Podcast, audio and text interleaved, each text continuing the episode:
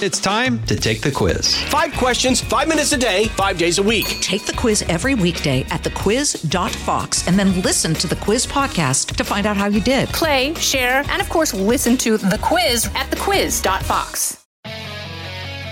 Live from the Fox News radio studios in New York City, fresh off the set of Fox and Friends, it's America's receptive voice, Brian Kilmeade.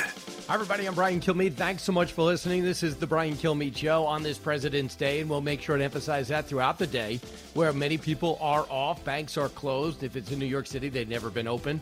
Uh, basically, uh, everyone's pretty much not there. Uh, but for the most part, it's a time to look back at our presidents, not to be embarrassed by them. But if you're in San Francisco, you're probably taking them off your school today, and including Senator Feinstein, who never became president, thankfully. Hope you had a great weekend, and we have a lot to discuss. Of course, this is a weekend like no other, like just about everything that we say almost all the time. If you're in Texas or throughout the South, you've been iced over, literally. If you uh, watched over the weekend, you saw your second impeachment in two years. And again, President Trump escapes. So this hour, we're going to be uh, we're going to go over that uh, with some of our guests, including Congressman Mike Turner, uh, who voted not to impeach him in the House, and he witnessed things in the uh, what we saw with the Senate yesterday. There was some surprises. You have seven vote against the president. Uh, two were a bit of a surprise to me, but let's get to the big three. Now, with the stories you need to know, it's Brian's Big Three. Number three. Uh, well, what's interesting right now is that you have a lot of Democrats in the New York State legislature going after him. They're calling for his emergency powers to be revoked. So things are a little bit different where you're seeing members of his own party uh, and other allies yeah. uh, taking their shots on behalf of these families. Lee Zeldin telling the truth. Governor Andrew Cuomo has never been in this much political peril, and as bipartisan calls are growing for him to strip him of his emergency powers, since his top aides have admitted his administration downplayed the number of nursing home residents who have died in the coronavirus. As he says, it doesn't matter. They died. It does matter. They wouldn't have in many cases. He hasn't spoken publicly since the scandal broke. Could we hear from him today? We'll bring you the latest. Number two. So what we know from the from the literature, from the scientific literature, is that most disease transmission does not happen in the walls of the school. It comes in from the community. There's very limited um, transmission between students, between students and staff. Uh, yeah. Can we get back to school, please? That's the new CDC director speaking on behalf of herself and the CDC. COVID crisis new interest on where the focus of the pandemic should have been all along, where President Trump put it on and was ridiculed all along for harping on China and Wuhan and the farce that is the WHO. Why did we rejoin them again? That's my biggest question. Opening up schools too matters to me and should matters to you. Now there are new uh, now there are no excuses. I'll explain. Number 1. President Trump is still liable for everything he did while he was in office. Didn't get away with anything yet. I voted to convict President Trump because he is guilty. Yeah, nice. Uh, picking up the pieces. Impeachment leaves no winners. We look at what happened, where Trump and the Republican Party uh, goes from here. And there's a lot to discuss. First off, I don't understand which uh, what Mitch McConnell was doing. I mean, he says, I'm not going to vote for impeachment because you can't impeach a president that's gone. It's like throwing somebody out of the game that's at home watching on his television. You can't do it. He said, constitutionally, I, you had me at let's start.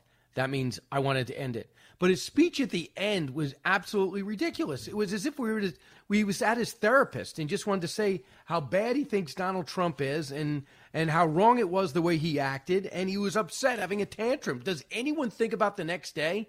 I don't care if you're Liz Cheney and voted for impeachment. She's as conservative as conservative can be.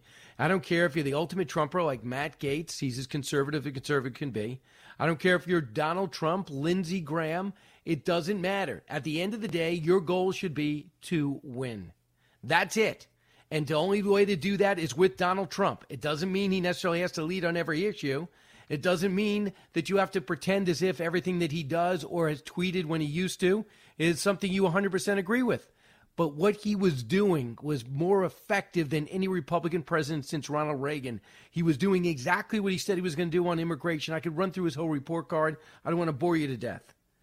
But for him to govern the way he did, and under the firestorm that he did, some of which he created, the Russia thing was all over him. The Ukraine call was uh, was uh, ill advised, but certainly not impeachable. With one major story after another, not a 9/11, but a political story and a political attack after another. He still got a lot done.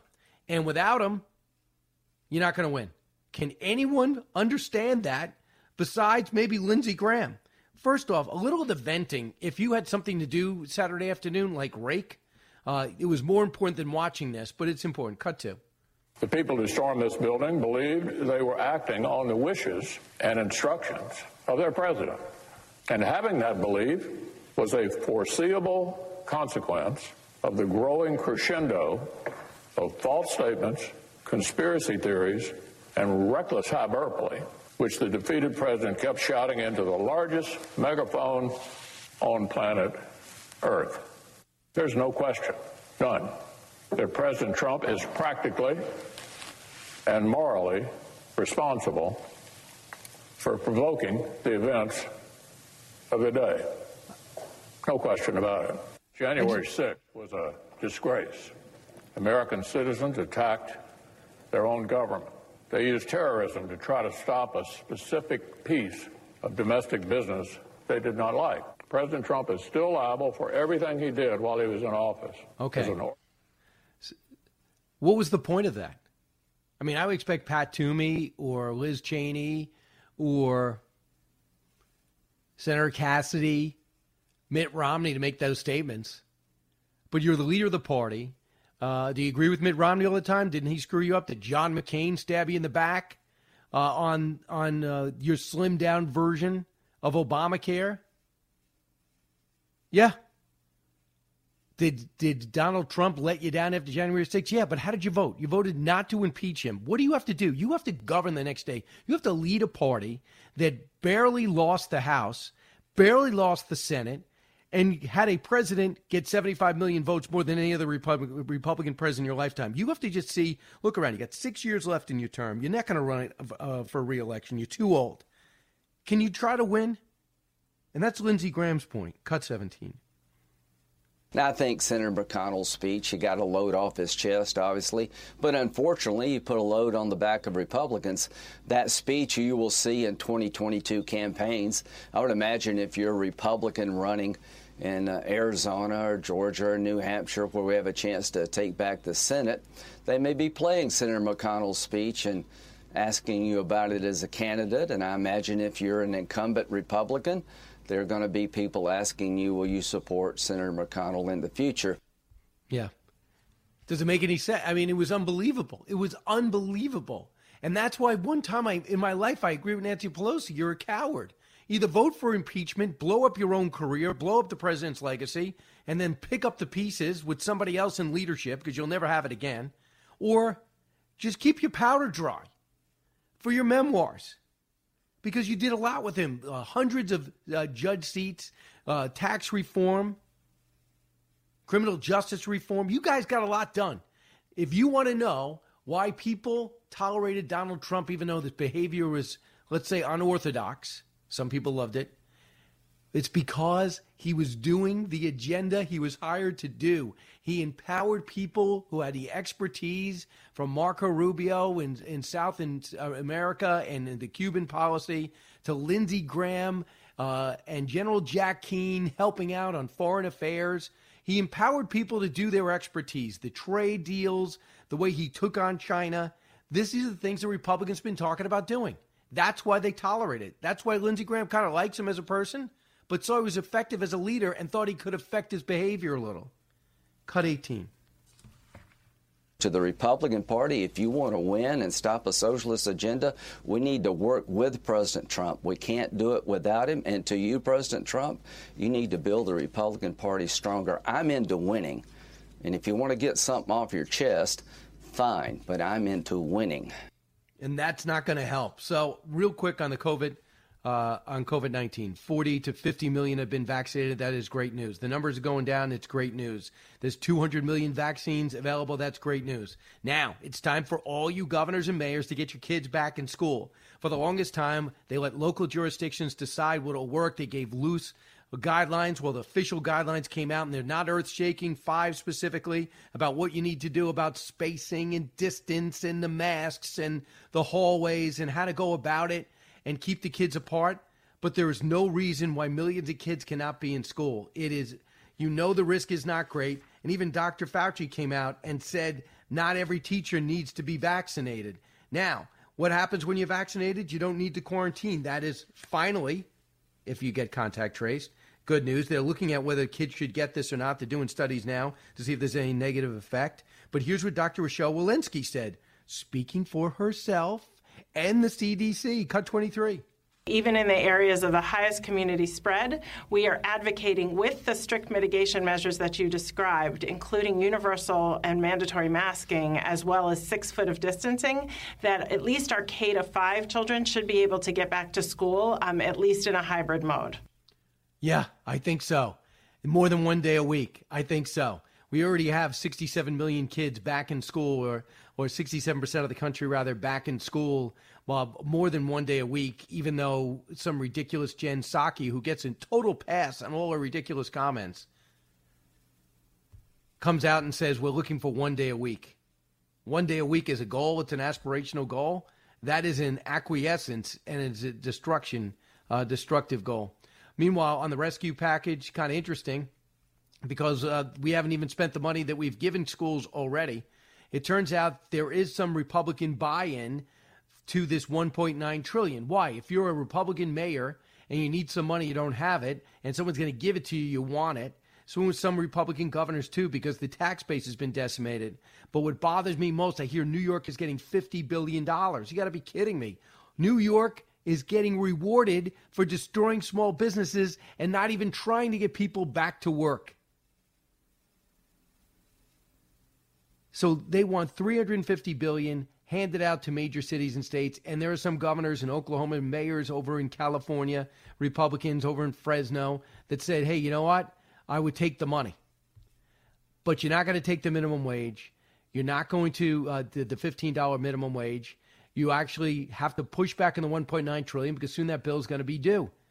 Next, get this 64.8% of students K through 12 already attending school. That's 64, so that's the exact numbers. So the rescue plan is asking for $130 billion alone for improvement of schools. But get this Congress already approved 68 billion in two separate plans that was issued. And so far, school districts have only spent $4 billion. And we're pretending as if money is the issue? This is why, if Republicans put their hand up and say, Excuse me, uh, we haven't spent the money, we have not spent the money that's there. There's evidently 1.5 trillion sitting from past rescue packages, and we're getting 1.9 more trillion, and we can't spend the money.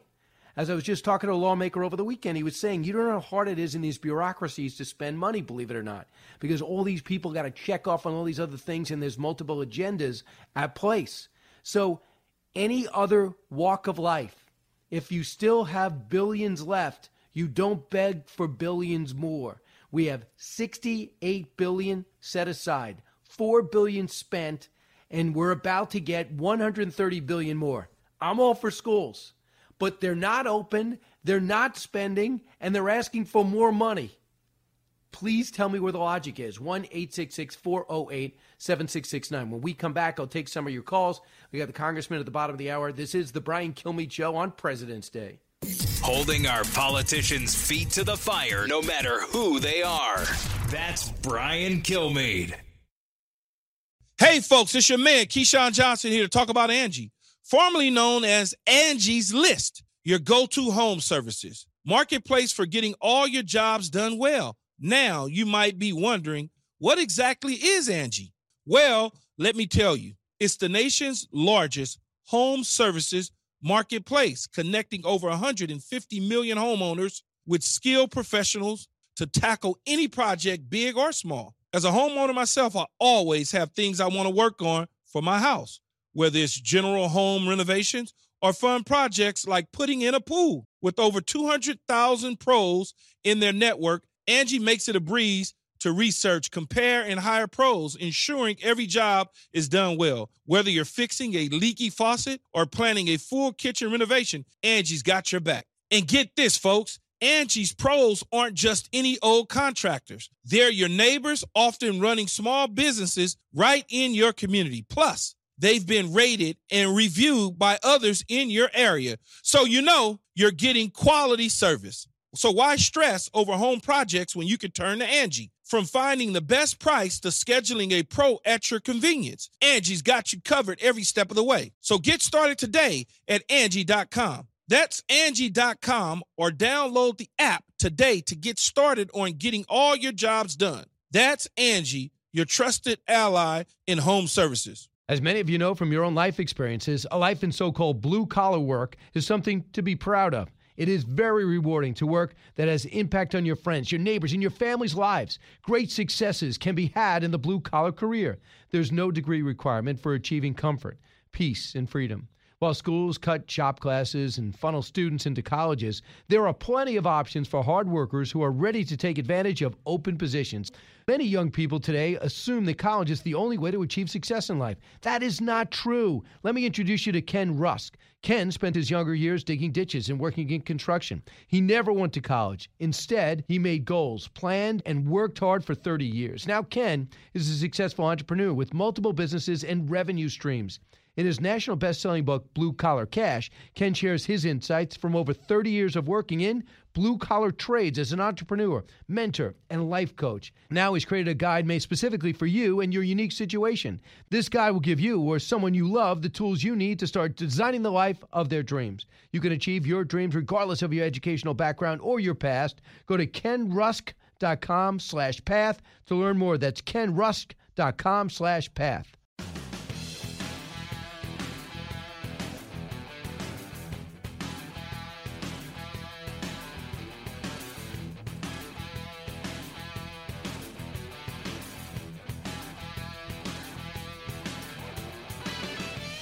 Breaking news, unique opinions. Hear it all on the Brian Kilmeade Show. Because our side would have called, we would have called the sergeant of arms. We would have called Officer Sund, the head of the Capitol, the former head of the Capitol Hill Police. We would have called Speaker Pelosi because ultimately she's the person in charge of Capitol Hill. She's the Speaker of the House, and she's in charge of everything around Capitol Hill. And look, there are some key facts that the Democrats didn't want to talk about, like, like, the fact that the pipe bombs were discovered before the president's speech, like the fact that the FBI knew there was a planned attack, like, like the fact that the president said peacefully and patriotically make your voices heard, and maybe most important, the fact that they didn't want was Officer Sund had asked for the National Guard to be present there beforehand. So the reason they pulled back is we were going to call those witnesses.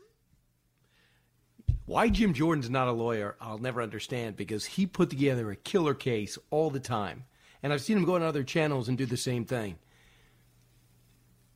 Really sold it. Uh, he also was on there with Alan Dershowitz, and Dershowitz says, "Look, it's not a great day for America, uh, but it was a great day for the Constitution because you can't, you cannot impeach a, a president that's no longer in office. That's what it be for. It should be for expulsion."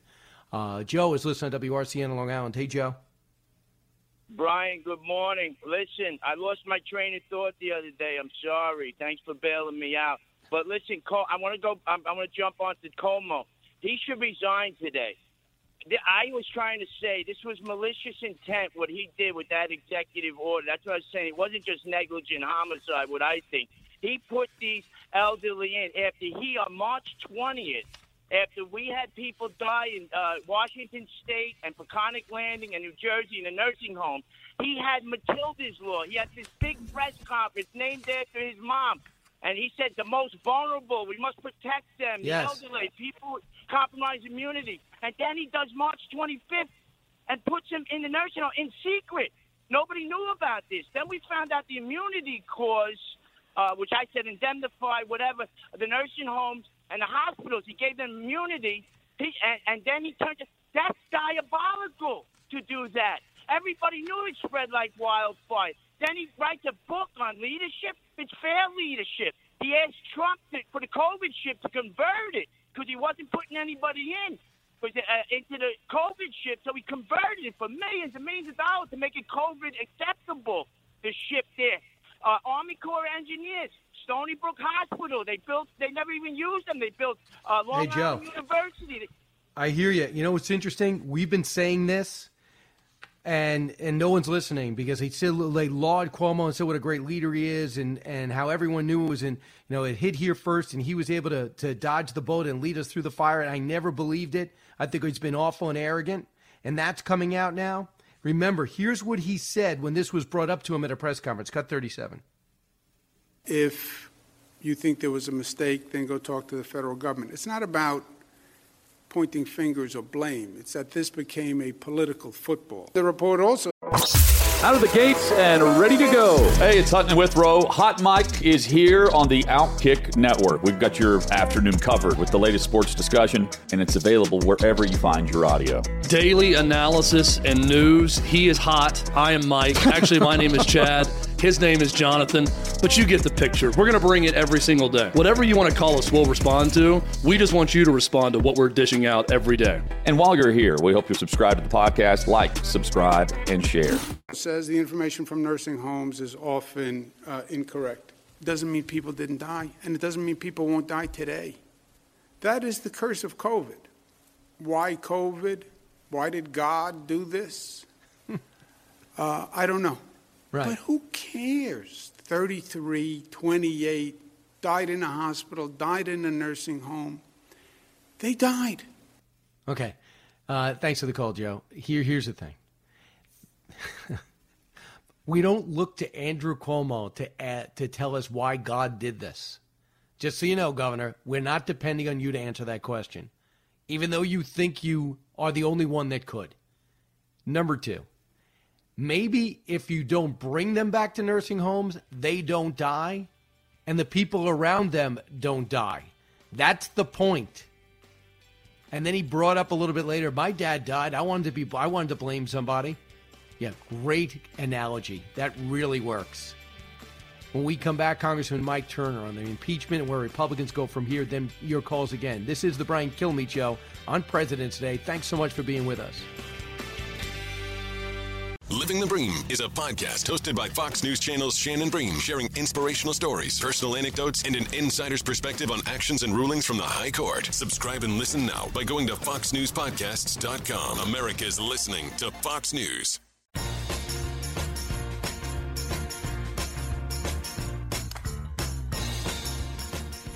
Fastest three hours in radio. You're with Brian Kilmeade. President Trump is still liable for everything he did while he was in office. Didn't get away with anything yet. Yeah. His actions to interfere with the peaceful transition of power, the hallmark of our Constitution and our American democracy, were an abuse of power. I voted to convict President Trump because he is guilty. Those were Republican voices, seven of them overall, 10 in the House. But not many people were swayed. Maybe Senator Cassidy was the one that surprised me. And, you know, he's a conservative guy and he's since been rebuked. But, and he was rebuked, uh, I guess, censored by in Louisiana for, for voting that way, as was Ben Sasse, as was Liz Cheney. They got local repercussions from what they did. I'm not sure how Mitt Romney's received in Utah. Uh, the president gets about 60% of the vote there, but not, you know, usually Republicans get about 80% of the vote there.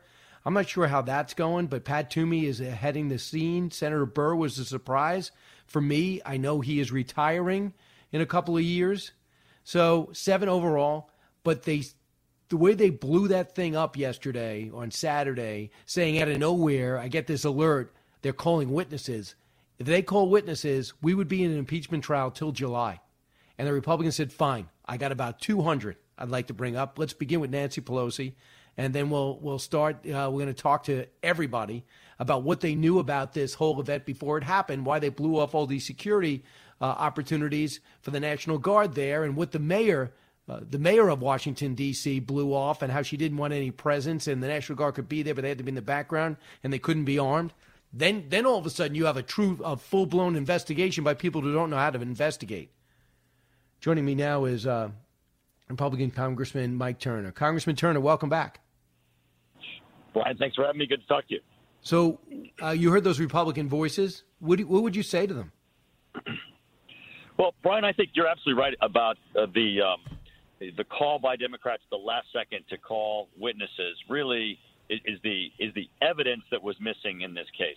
Um, you know, the, the Constitution's not a technicality; uh, it's not a procedural issue. Um, I voted no in the House because this was a rushed uh, impeachment. There were no hearings. There was no information uh, that, that was deliberated by the House before it was sent to the Senate.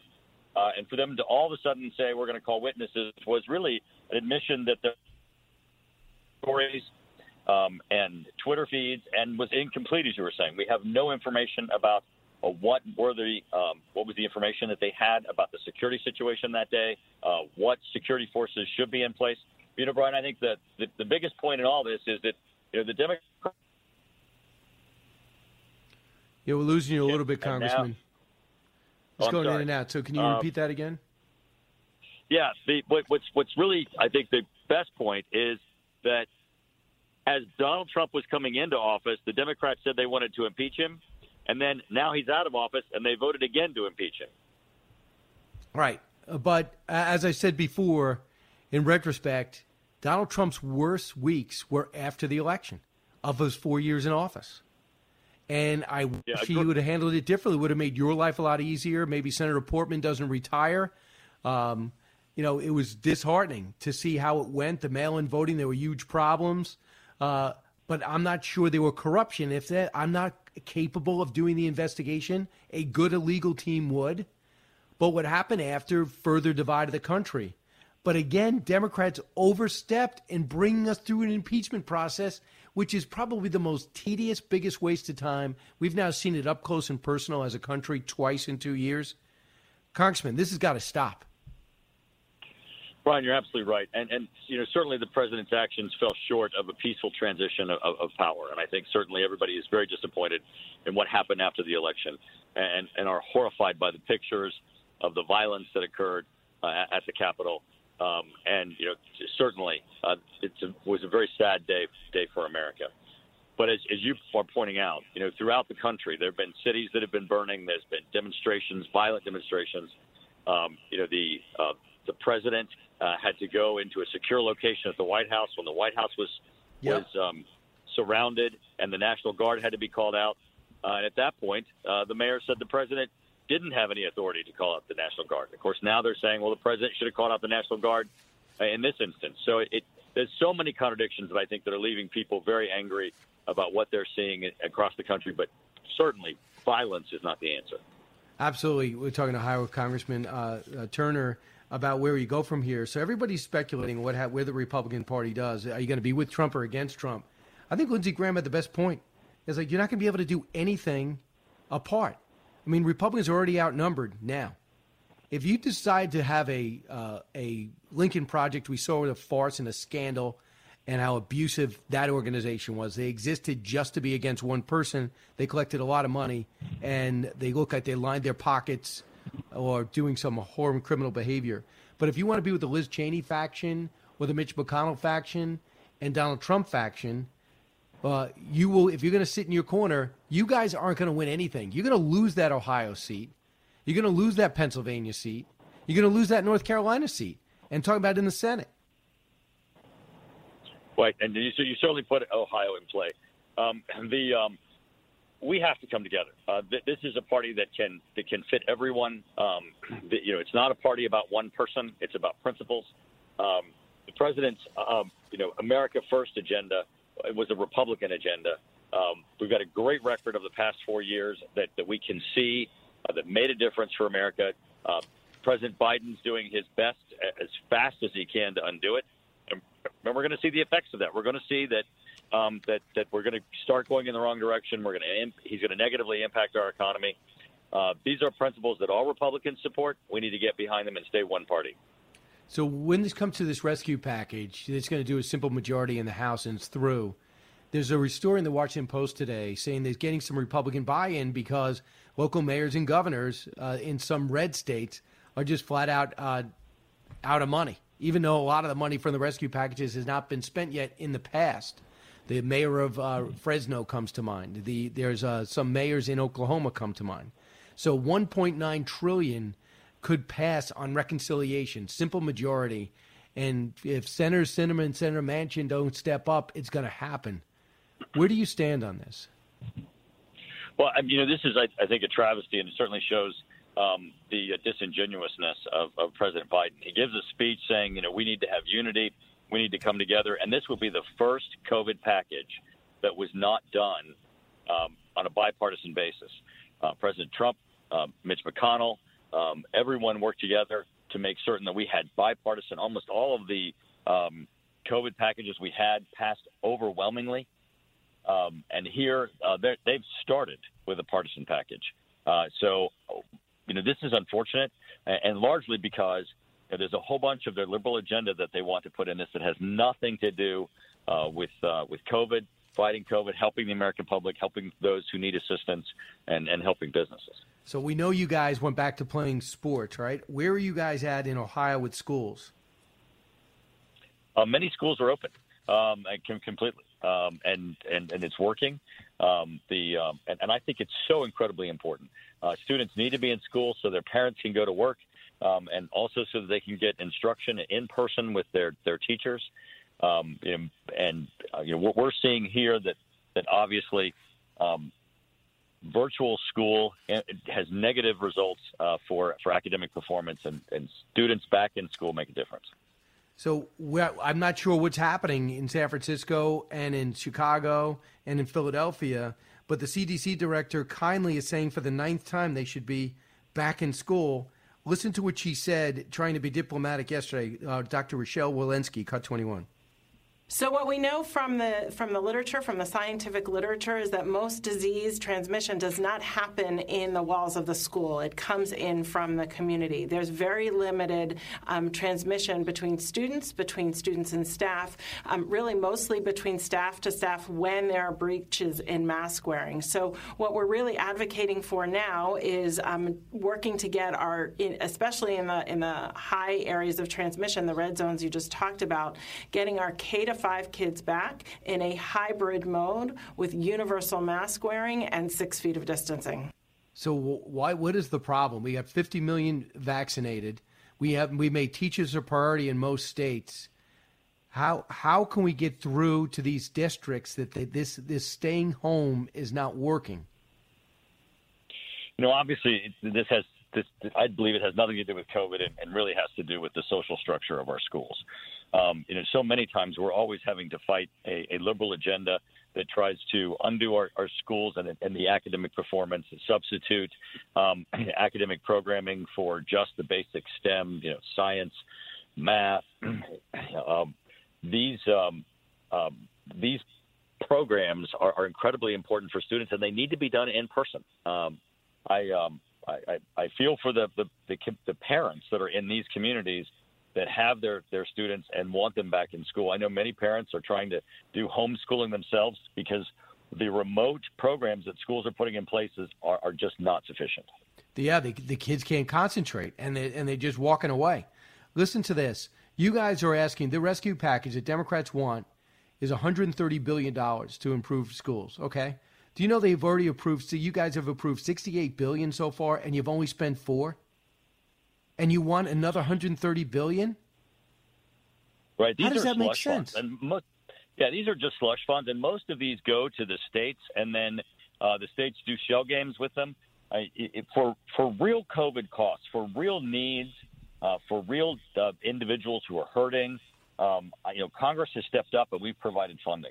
Uh, this this is obviously um, you know the president passing a partisan package uh, to um, to respond to his his left wing base, and that's why he's not even starting negotiating uh, with the the Republican side. I mean, he's not even having uh, discussions and negotiations. They're all doing this in backdoor deals and drafting this bill uh, with the full intent that this is going to be the first partisan COVID bill.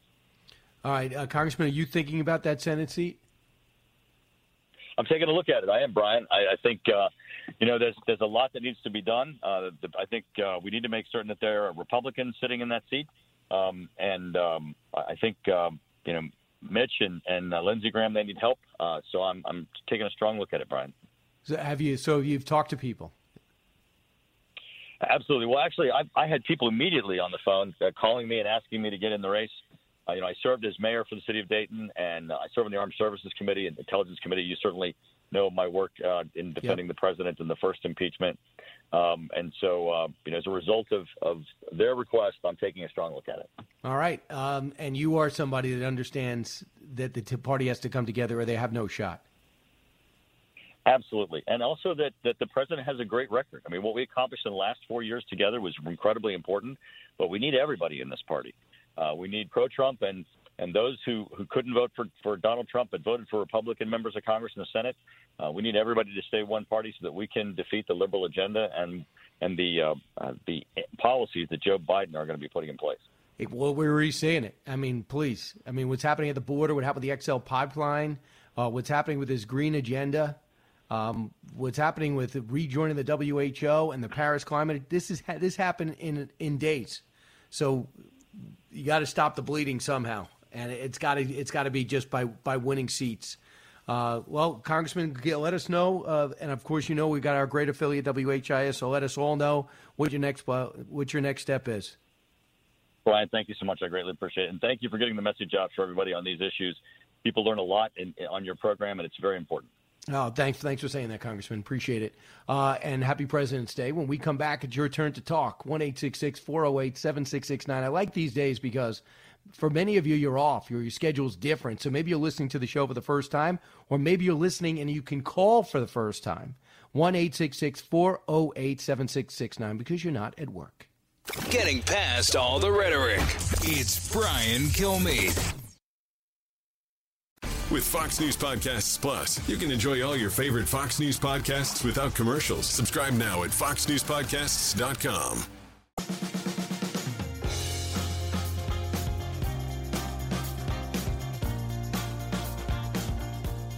The talk show that's getting you talking. You're with Brian Kilmeade. And there was one officer in this room who actually had two jobs. Number one, to be Washington's aide throughout the war. And number two, assemble and run Aspiring.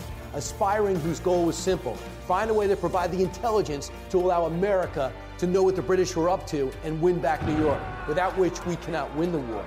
They became so good and proficient at what they did, their work was indispensable. And their identities were not known to anyone, not even Washington at the time. Top secret to historians to the 1920s. Now we know what they did, and we know who they are. They are the Culper Aspiring.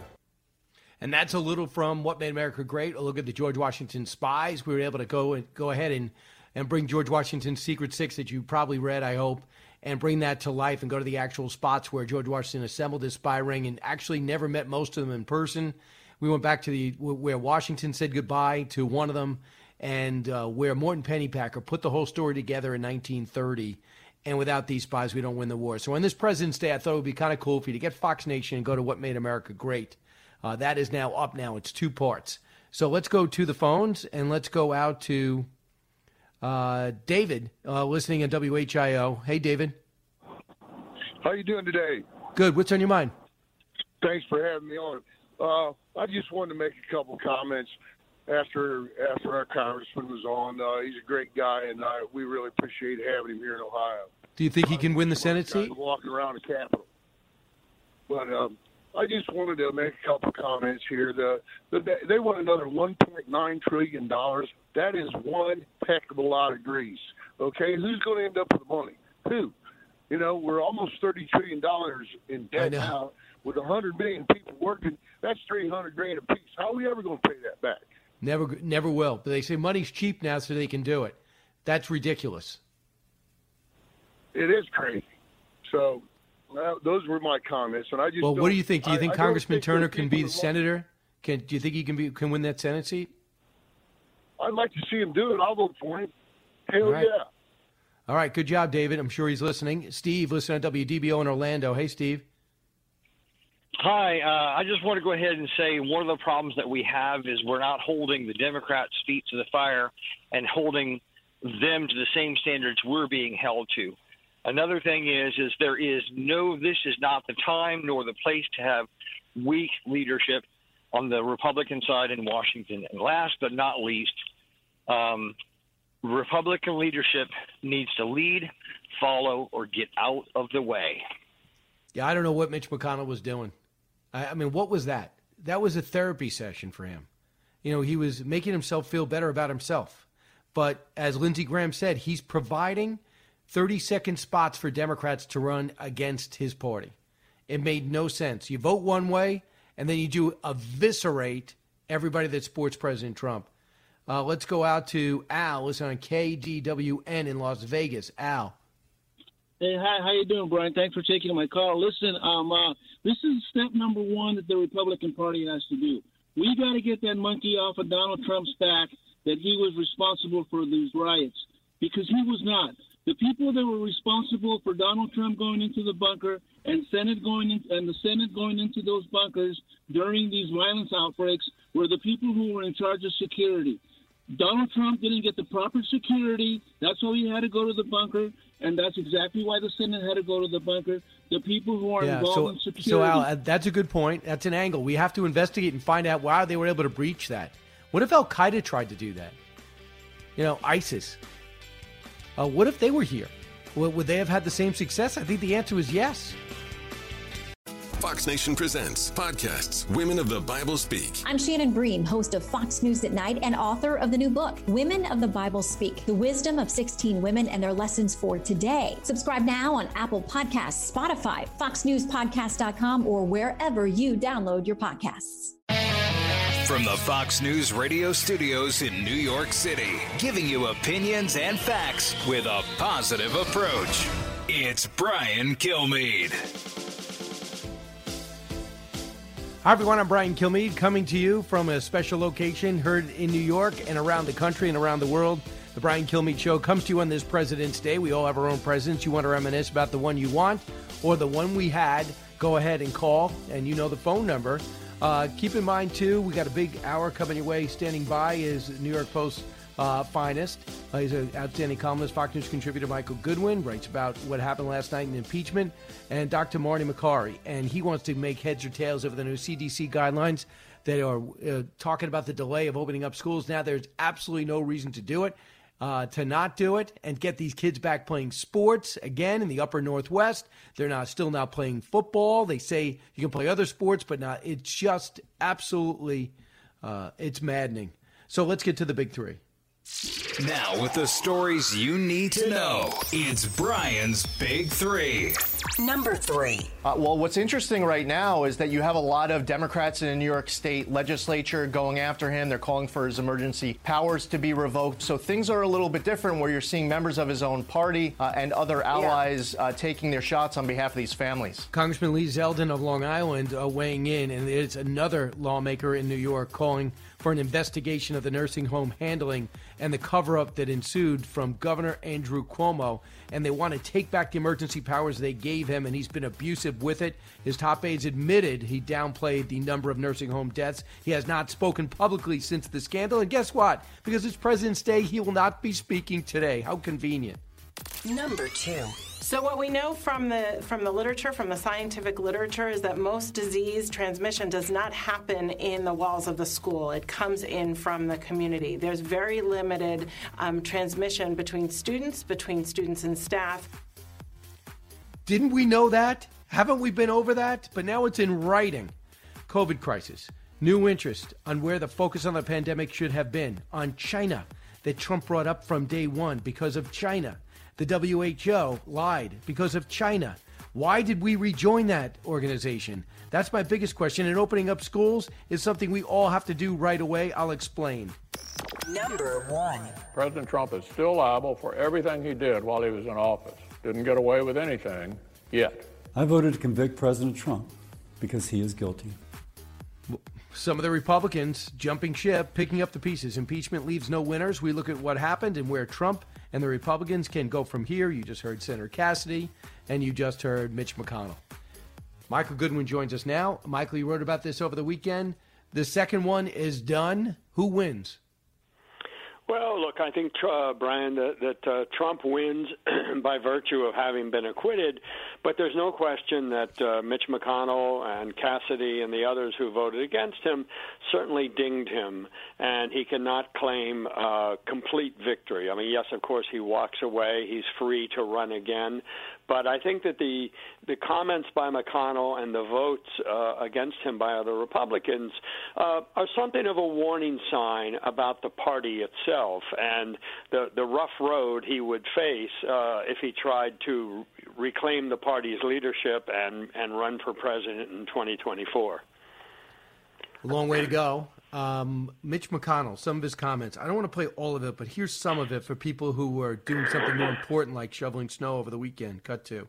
The people who stormed this building believed they were acting on the wishes and instructions of their president.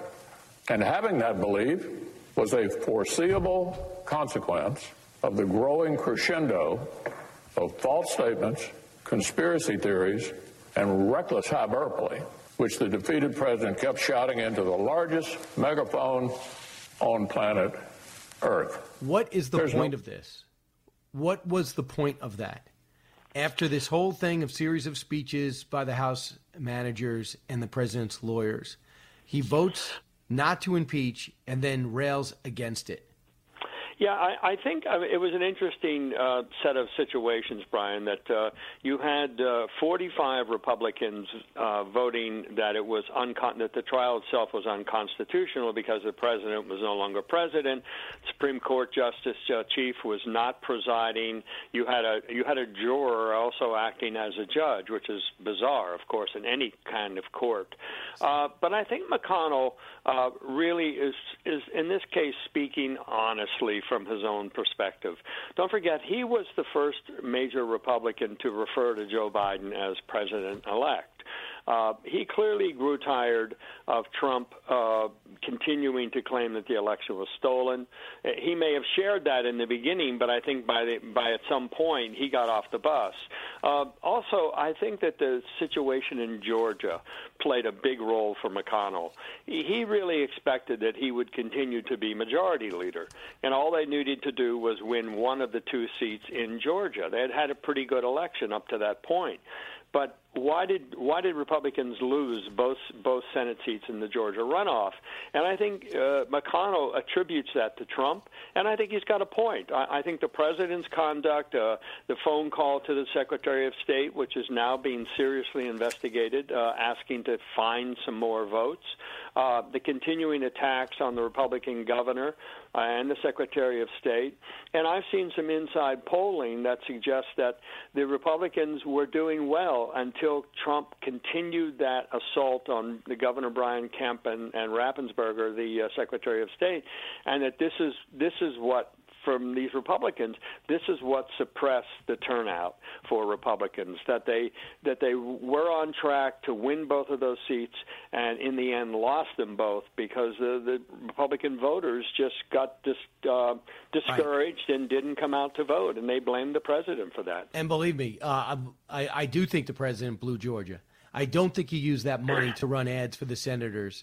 And I do think the president's actions after the election, after the first couple of weeks, when it became clear they didn't have the case, didn't have the proof of to back up the president's allegations, could have easily have invited Joe Biden to the White House and said, "My people are still going to work on this, but I got to have a smooth transition."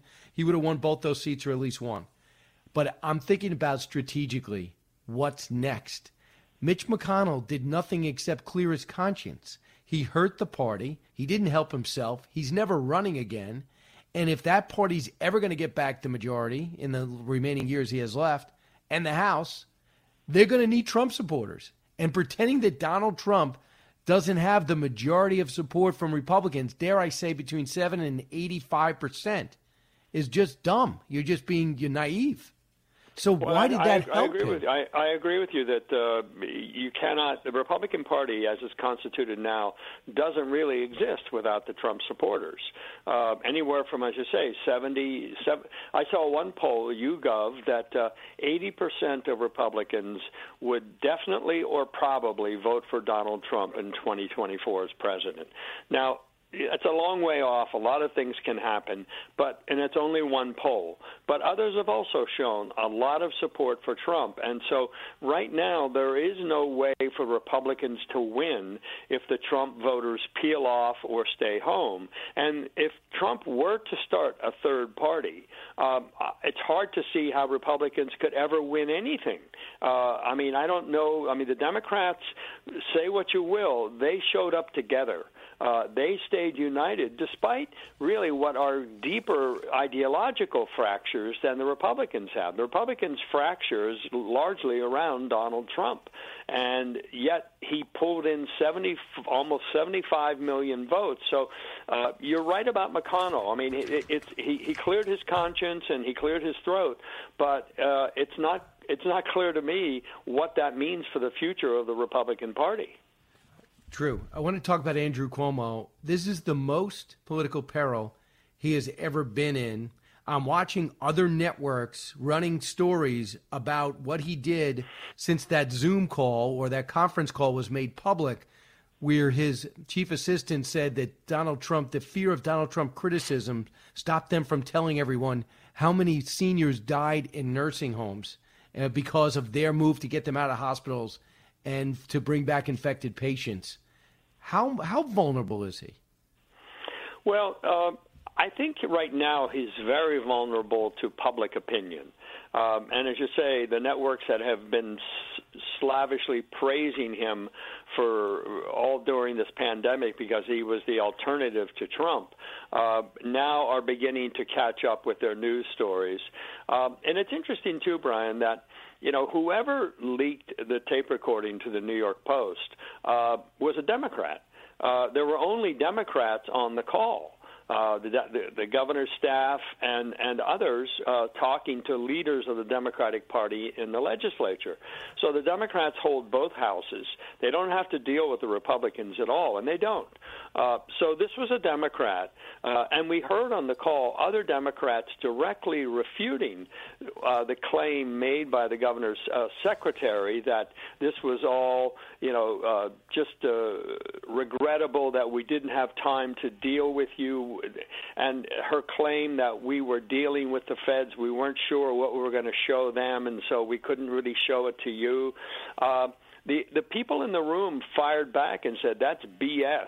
You're lying to us because you had ample opportunity to work with us on the nursing home. Don't forget, one of the things that's been somewhat amazing here, Brian, is the legislators themselves, uh, their constituents are the ones who died. Their constituents are the grieving families.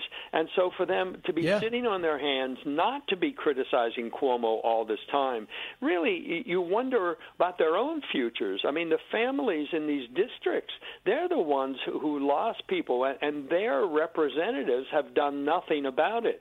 So I think they're starting to finally feel some pressure. And there are breakaway Democrats, the real far left Democrats, who, who despise Andrew Cuomo, despise his corporate donor base, uh, despise his politics, despise him personally, because he despises them. And so there's a lot of mutual hate among Democrats. Uh, and mm-hmm. Andrew Cuomo, they now have something on him. They now have leverage over him. And this is going to be a very interesting week because, as you say, he hasn't spoken about this.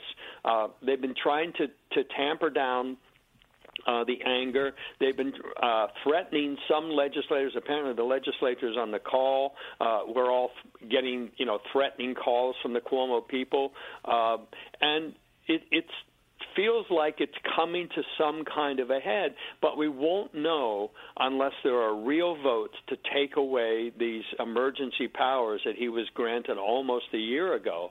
And you know, you you, you talk about those, Brian. I mean, the arbitrariness. So you know, Dining is closed. Okay, it's open 25%, but only until 10 o'clock. Okay, we'll move it to 11. I mean, these kind of arbitrary things. There's no meetings, there's no consultation. It's Cuomo and one or two people sitting in a room making these arbitrary decisions that affect millions of people. And Michael, the, guess the what? The state is tired of it. That's why nine, health, nine of his healthcare officials left. They said he was running by press conference. They were found out their policy positions by listening to his press conferences because he wasn't speaking to anybody. They had a pandemic response rehearsed since 9/11. He ripped it up, didn't like it. Now you have this Congressman uh, Antonio Delgado, uh, New York representative, a Democrat. He joins Ron Kim in asking for a full investigation and a rescission of his emergency powers. And now, when people listen around the country, they might be saying, "Why is that a big deal?" Well, because these Democratic governors are failing. One is going to Governor Newsom had 60% approval rating a right. short time ago. Now they're recalling him. Governor, you're seeing the, the reality catch up to Governor Cuomo. And Pritzker's been a, a failure to the people of Illinois. And my only hope is your report card matters. You can have slick campaigns and a lot of focus groups and whatever you want, but we're seeing the results of these horrible policies. And when given power, they abused that power. And we're seeing it. And I'll tell you, I do the same thing as you do. I, I don't go to a restaurant or a business and not ask how the business is going and what you could use to get better. And I also have been in Florida and I asked them, and their, ba- their money is basically the same over the last six months to eight months as it was before the pandemic. And the numbers are less than New York. They're not perfect, they have challenges. But the, when the inspectors walk in, you know what they say? Guys, we need those masks on. All right, I like what you're doing here. I think you can maybe space these tables out. Do me a favor and uh, um, put a caution tape here or fold those tables in. It's too, they're too close. Do you know what they do in New York? They try to catch you, find you, and close you Right. without any training. They're not cops. Final well, thought. And, and, and it, it, it's a punitive way of dealing with a crisis, and that. But that's Andrew Cuomo's nature. He is punitive by nature. Uh, his response to every situation is to condemn the people involved and announce there's going to be an investigation. Uh, this is what happens, Brian. You, you mentioned Chicago, Illinois, California, New York. These are effectively one-party states.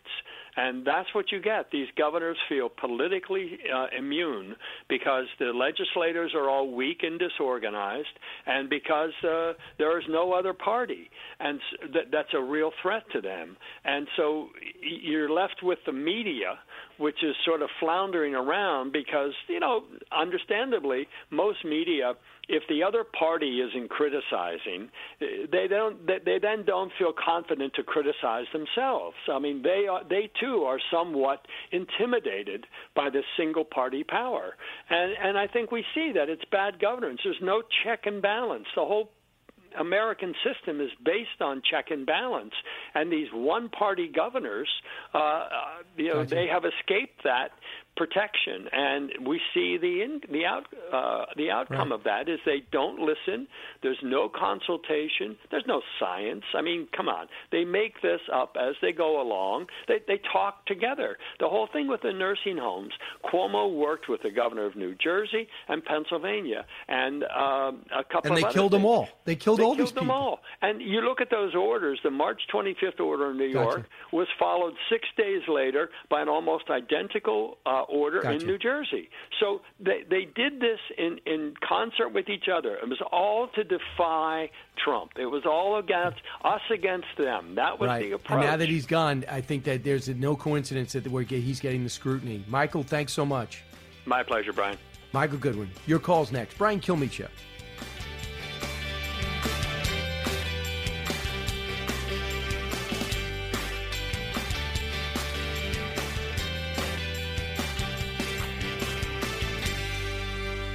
From the Fox News Podcasts Network, download and listen to The Untold Story with Martha McCallum. The host of The Story on Fox News Channel sits down with major newsmakers each week to get their untold story. Subscribe and listen now by going to foxnewspodcasts.com. He's so busy, he'll make your head spin. It's Brian Kilmeade. Governor Cuomo also announced that he will allow sporting venues to open starting February 23rd, but limit them to 10% capacity, better known as Jets level. It's pretty funny. It's uh, yeah, the way the Mets used to be. Uh, Jets level. That's pretty funny. Uh, so Governor Cuomo was able to have 25%. He he said 25% restaurants. He said 10%. So a thousand people go to the Knicks games. Do you have any other jokes from SNL on Governor Cuomo?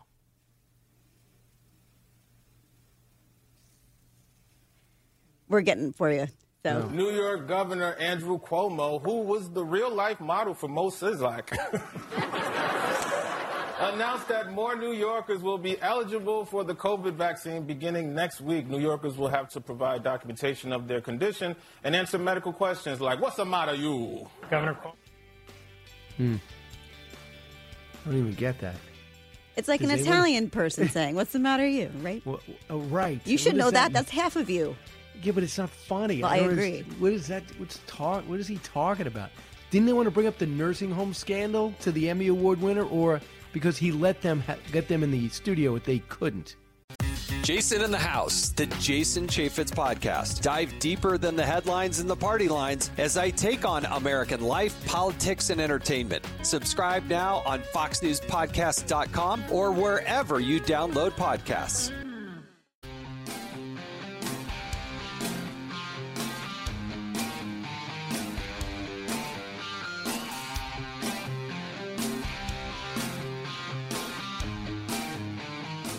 Information you want, truth you demand.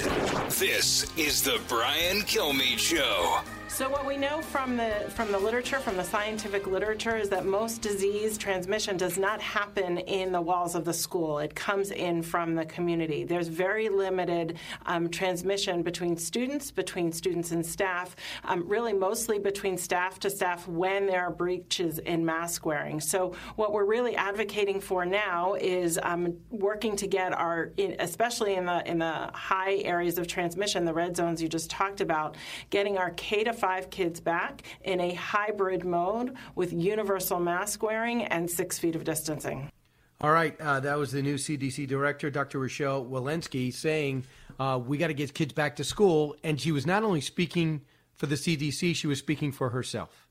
Because I guess we have to make that clear now, even though when uh, Jen Psaki, the press secretary, said that, well, Dr. Walensky was just speaking for herself when she said kids belong back in school, even though she was on a CDC she had the CDC in her in her backdrop, and she was answering questions as the as the director.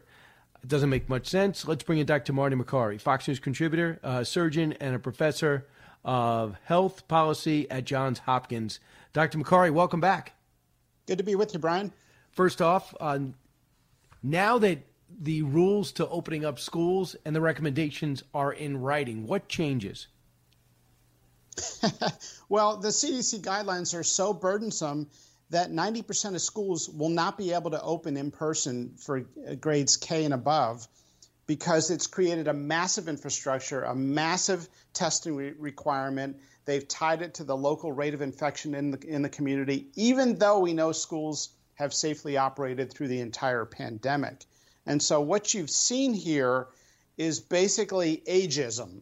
Adults get to do what adults want to do, but kids have to suffer, right? They don't lobby, they don't vote, they have no voice.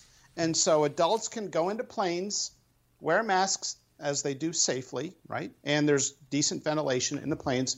We get to do what we want, but kids cannot meet in person. How, how do you explain planes being packed and schools being empty? Well, here she goes on to say kids should be in school, cut 23. Even in the areas of the highest community spread, we are advocating with the strict mitigation measures that you described, including universal and mandatory masking, as well as six foot of distancing, that at least our K to five children should be able to get back to school, um, at least in a hybrid mode. Okay.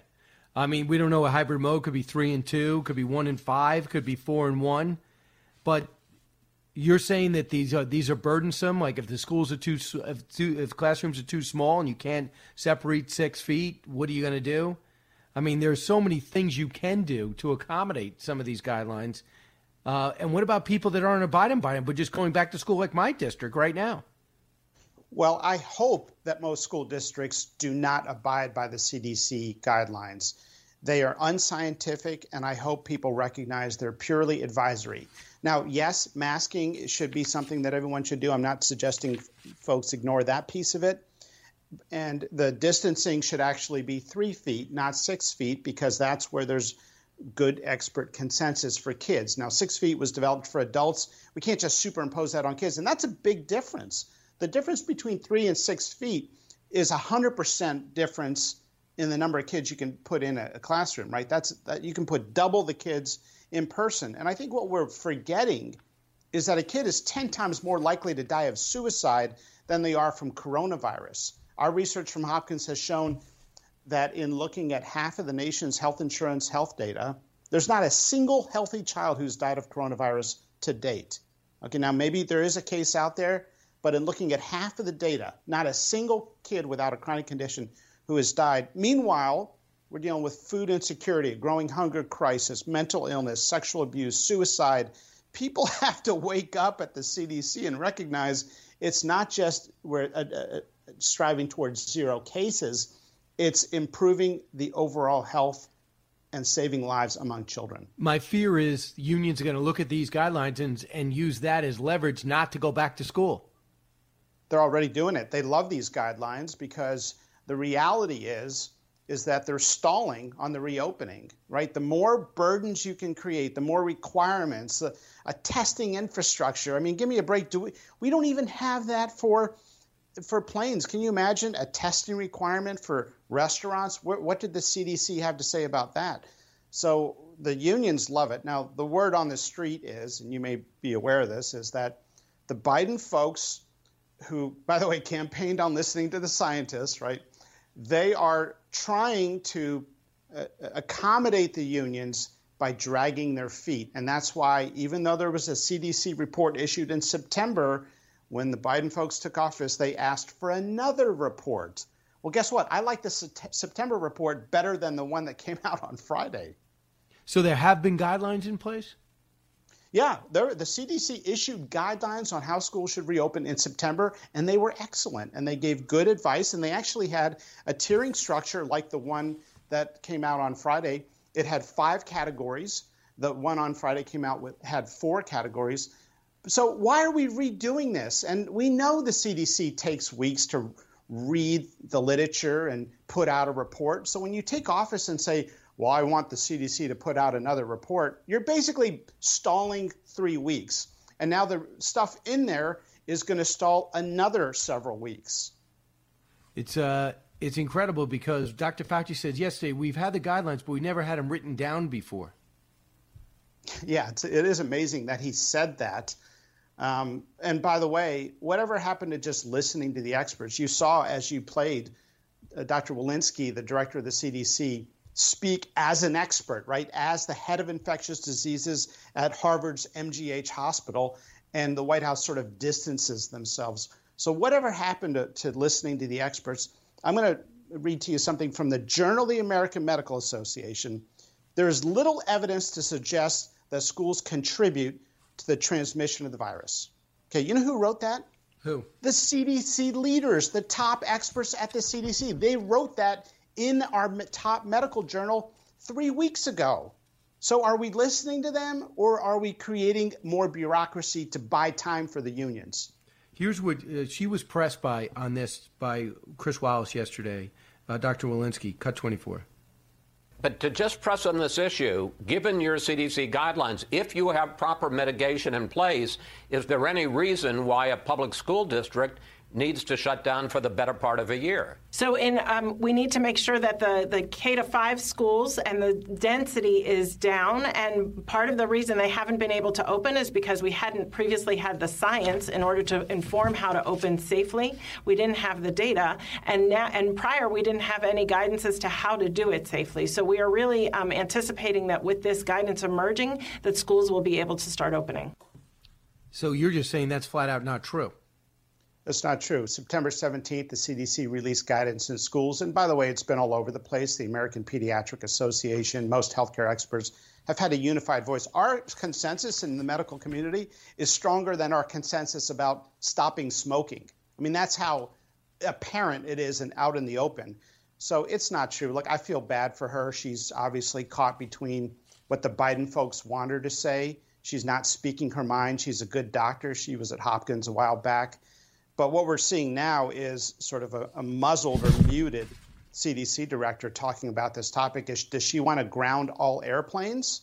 Because if you took the CDC guidelines for schools and applied it to airplanes, you wouldn't have air travel in the United States. And we know air travel is safe. The data has come in.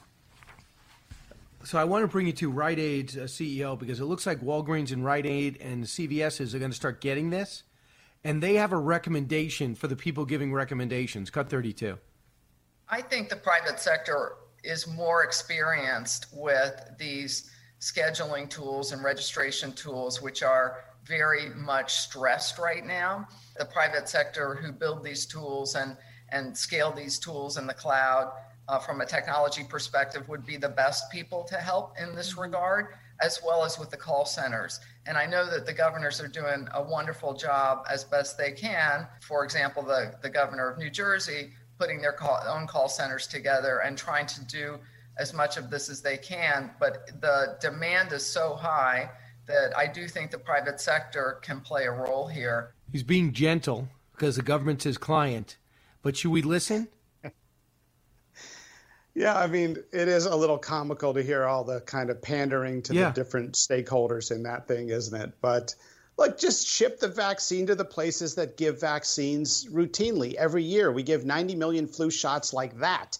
Just give them the vaccine. You know, this bill that is floating around had $400 billion for COVID.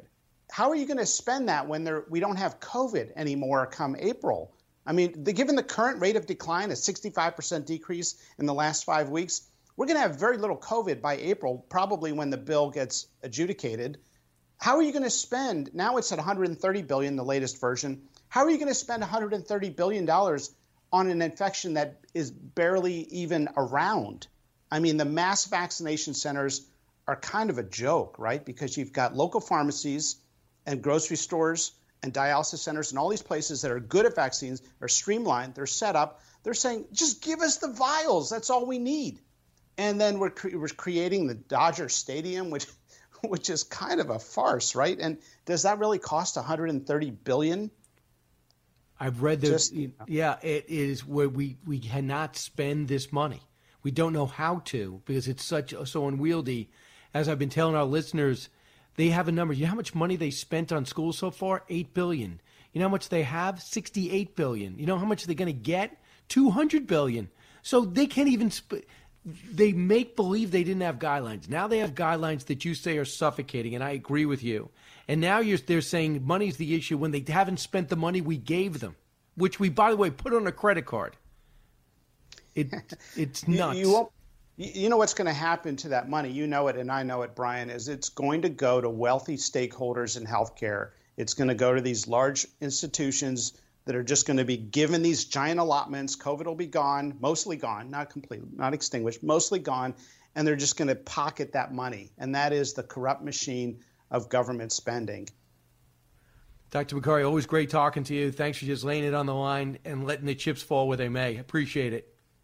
All right, Brian. Good talking to you. All right. Uh, back with your calls uh, 1 408 7669. Expanding your knowledge base. It's Brian Kilmeade. It's the Hemmer Time Podcast. Fox News Channel's Bill Hemmer takes you one on one with engaging personalities covering the critical issues of the day. Find Hemmer Time now by going to FoxNewsPodcasts.com. America's listening to Fox News. From his mouth to, your ears, it's Brian Kilmeade.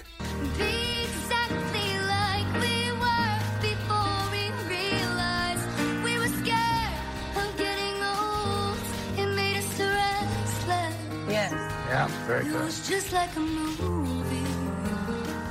It was just like a song when we were.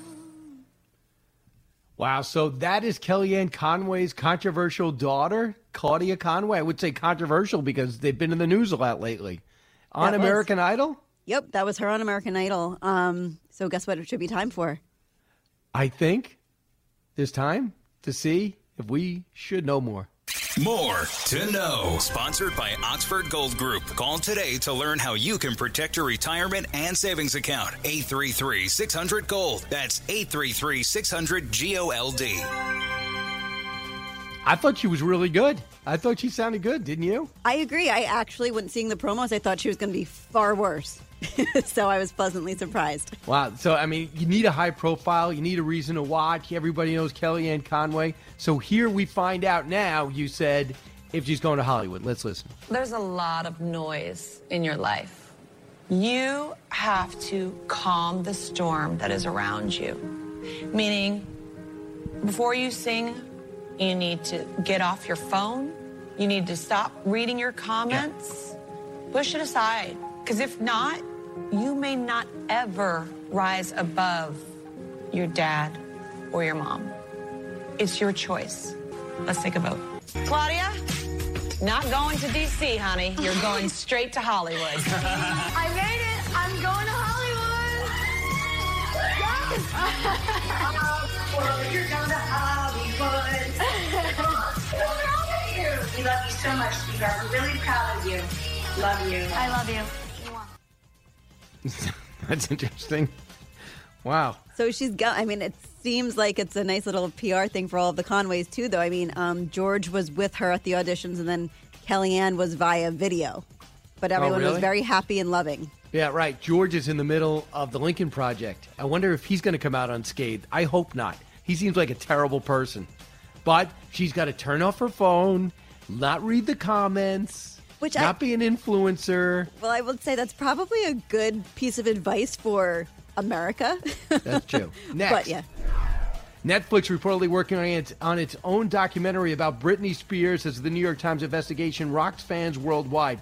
This is a mania because not many people can figure out why she still needs somebody else in control of her money. We watched her have a public meltdown, but still, what's going on? This is a this is a huge. This documentary is huge, by the way, right? It is all over the place, which I haven't gotten to see it yet. But I will say there's something about Britney Spears that people always either love her or love to hate her, but the attention that she gets no matter what is always through the roof. But here's the thing Lindsay Lohan, I think, is 50 50. She is, Britney Spears is a non confrontational character. I think people, I think most people like her. Evidently, Justin Timberlake dated her. You never told me this, Allison. Um, but how he did you not know that, apologized. Brian? He apologized for his treatment of women in general, including Janet Jackson, which is a whole different talking point. But evidently, the New York Times released on Hulu this month Framing Britney Spears, and now Netflix is doing their own. Bottom line is, she should be at her age in control of her own money. I don't care if she's good at finance or not, it has nothing to do with it. You have the right to lose everything. That's the great thing about this country. Well, you do as long as you're ment- mentally competent, right? Oh. It would be sad if, you know, she's not, which I didn't see the documentary, but, and then she loses everything, then someone should have been there to make sure she's okay. But how many people have maxed out their credit cards and then called up the company and go, "I'm mentally incompetent to really be responsible People to call pay in. this back"? Yes, Call in and tell I- Brian. Right, I'm missing a, I'm missing a uh, a part of my DNA that says I should stop spending. Next, Cardi B sparks Valentine's Day debate after saying men should spend more money on women. The issue that the rapper posted on Twitter is raising a lot of debate. The artist caught a lot of backlash on social media using users who disagree that her stance on the matter believe instead the couple should spend an equal amount uh, on that. Despite the backlash, Cardi B doubling down on this controversial belief. So, due to a V-Day tweet, men came out on, on my Twitter roasting me, saying, uh, "But you bought your man a Lambo, which is short for Lamborghini, I believe." But remember, I got five hundred fifty thousand dollar ring. She says on her left hand, and a four hundred thousand uh, dollar ring on her right. So I can't relate to one part of this story. But can you, do you agree or disagree that men should pay more on Valentine's Day for gifts? Did I stump you? You can solve the problems in Syria, but you can't answer this question. I pass. Next, Americans say being able to cook is the best dating quality. One poll of 2,000 Americans finds the top trait people people look for in a potential partner is whether they're good at cooking. 63%.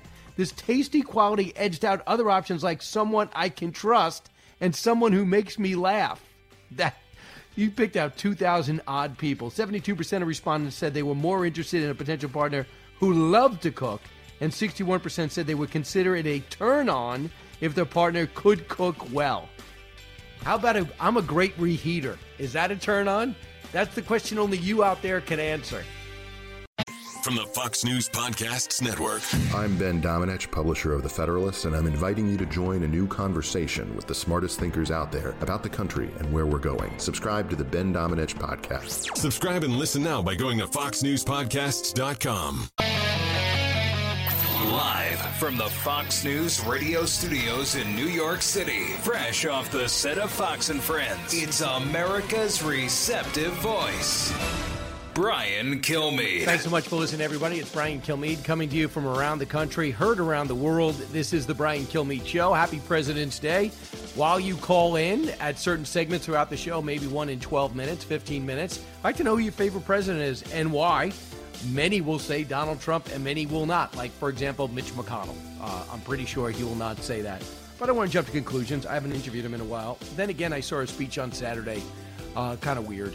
Uh, Ken Starr is coming up shortly to talk about the latest impeachment. We have one every year now. And Brett Baier at the bottom of the hour bring us inside Washington on a time in which the Capitol is still surrounded by thousands of National Guard members guarding absolutely no one. Congress is not in session for 10 days.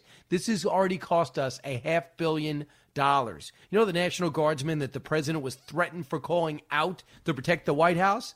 Now they're indispensable, according to Nancy Pelosi. And we cannot see the intelligence that she sees that has them stay there. I think these states got to call their men and women back. Let's get to the big three. Now, with the stories you need to know, it's Brian's Big Three.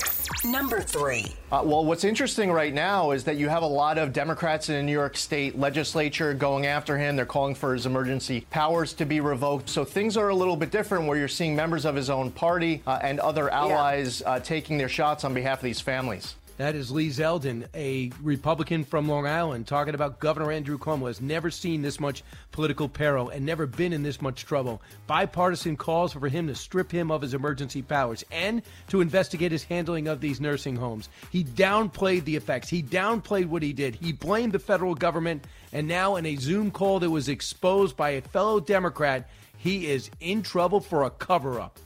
Number two. So what we know from the from the literature, from the scientific literature, is that most disease transmission does not happen in the walls of the school. It comes in from the community. There's very limited um, transmission between students, between students and staff.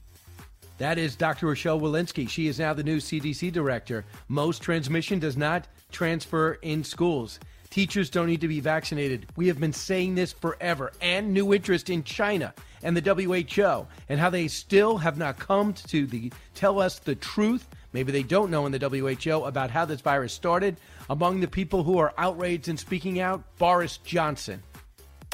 Number one. President Trump is still liable for everything he did while he was in office. Didn't get away with anything yet. I voted to convict President Trump because he is guilty. Wow. Uh, that is a little of the backlash Republicans gave the President of the United States. Seven voted against him, including uh, Dr. Cassidy, the senator from Louisiana. Picking up the pieces, impeachment leaves no winners. We will look at what happened and where Trump and the Republicans uh, go from here. And now it's time to welcome uh, into the show uh, Ken Starr. There's few people to talk to right now who are uh, uh, better to talk about impeachment, what we've been through, what we've seen, and how bizarre it is and how commonplace it is. Ken, welcome back. Hey, thank you, Brian. Good to be with you. First off, was this necessary? The impeachment No. we just got through? Sorry to cut you off and interrupt your question. No, emphatically uh, not. Everyone disapproves of, of completely of January 6th. A lot of people call the president's uh, judgment into question. But let's face it, this was a uh, uh, an unlawful trial. The impeachment, the snap impeachment, was at least constitutional. It was not. It was within the House's power. I think they ran roughshod over due process values and so forth, and they ended up shooting themselves in the foot. If they really had wanted a conviction, then they should have uh, done the job much more thoroughly. What did the president know? When did he know it? Uh, the issue of the Kevin McCarthy call, which came out very late. Uh, on Saturday, et cetera, came out publicly, uh, and that obviously would trouble uh, most reasonable people. Uh, but the trial was uh, unconstitutional from beginning to end because of the simple reason that he was no longer the president of the United States, as symbolized, Brian, by the fact that the Chief Justice of the United States was not presiding over the trial, which is required by the Constitution for I mean. I don't know how he stayed up. He looked exhausted. I couldn't understand one word he was saying, Senator uh, uh, Leahy. And the other thing is, he already came out and said the president should be impeached. Can you imagine having a judge like that, Ken? And actually, I, I can't wait to have you back, too. I know you have a book coming out, Religious Liberty in Crisis. Uh, you can go and pre-purchase it now. You know it's going to be well researched and excellent, and uh, raise this conversation. Uh, so Ken, we'll talk about that too, especially when it comes out. But but I want you to hear some Thank of the you, backlash from Republicans, starting with Mitch McConnell. Cut one. Yeah. President Trump is still liable for everything he did while he was in office. Didn't get away with anything yet. Yet. His actions to interfere with the peaceful transition of power, the hallmark of our Constitution and our American democracy, were an abuse of power. I voted to convict President Trump because he is guilty. So seven votes against him, um, and then Mitch McConnell's speech at the end. That's pure politics. I know you're the legal guy, but what was he getting at? I don't understand his purpose of saying that at the end. He could feel anything way he wants, but why vote the way he voted and then rant against the president and invite an investigation and legal peril? Why would he do that? Well, I think uh, I don't know. Uh, obviously, I'm not inside his mind, but he did make it clear on the, the impeachment process that that was unconstitutional, and I wish that had been more influential uh, with.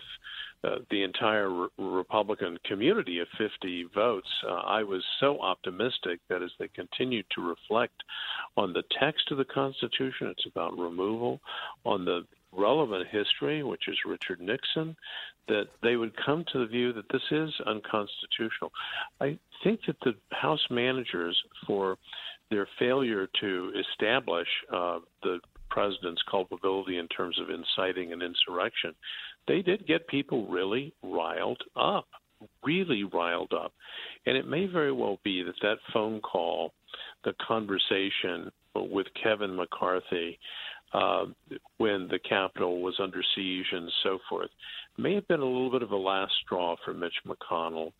Uh, but he's also being within the Constitution in, in this sense that the Constitution impeachment is to remove someone and perhaps disqualify was misused as, as a tool but the constitution also makes it clear that the president the former president now has to face whatever consequences may flow.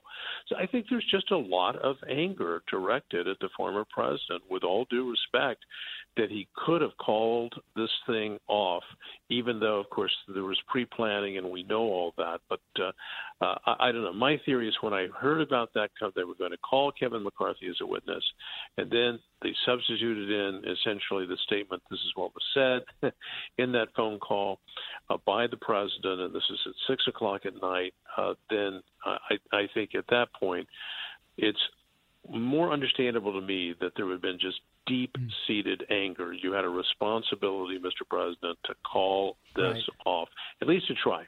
Yeah. Well, well, if it what did in fact happen, Kevin McCarthy should be madder uh, because then he was the one who heard it, and he actually went and they evidently exchanged words when the president said it, if it is true that this is Antifa, and he says no, they're your people here. I'm seeing them. They're your people. So they got heated, but they won and made up. You know why? Because it's what's the what's the objective, Ken? It's like you cannot Yeah. have a blow up with your quarterback and expect him to play great for you on Sunday, even if he was wrong. He's your quarterback. you need to win, right? Right. You do need to win in terms of politics. But let's face it, Brian, this was so extraordinary. The Capitol being breached and so forth, and so much incompetence. We never should have had the impeachment process to begin with. That's the fundamental uh, takeaway. And I think now, I think most of us would say, I certainly would say, uh, the president at some point and I was totally supportive of all the litigation, including I supported the Texas Attorney General's litigation, which was truly uh, sort of last minute.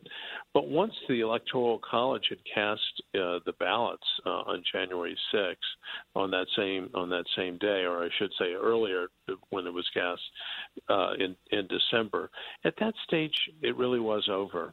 So, uh, in any event, this is going to I think, be filled with recriminations within the Republican Party for quite some time. But will there be? Is the president in legal peril right now from the January sixth?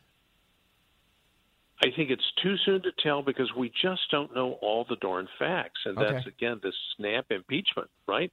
We needed to know more of the facts than than we had exactly what was going on, what was the pre-planning, and so forth. And so I think there's going to be what there's a suggestion that we need a commission to explore all this. So there was this rush to judgment, the snap impeachment. And by the way, one of the really extraordinary things, Brian, as you know, is the House impeached, but then they sat on the article of impeachment and didn't march it over to the Senate for days on end. And that, uh, to me, was an indication that this was all political as opposed to a genuine effort to impeach and remove the president from office.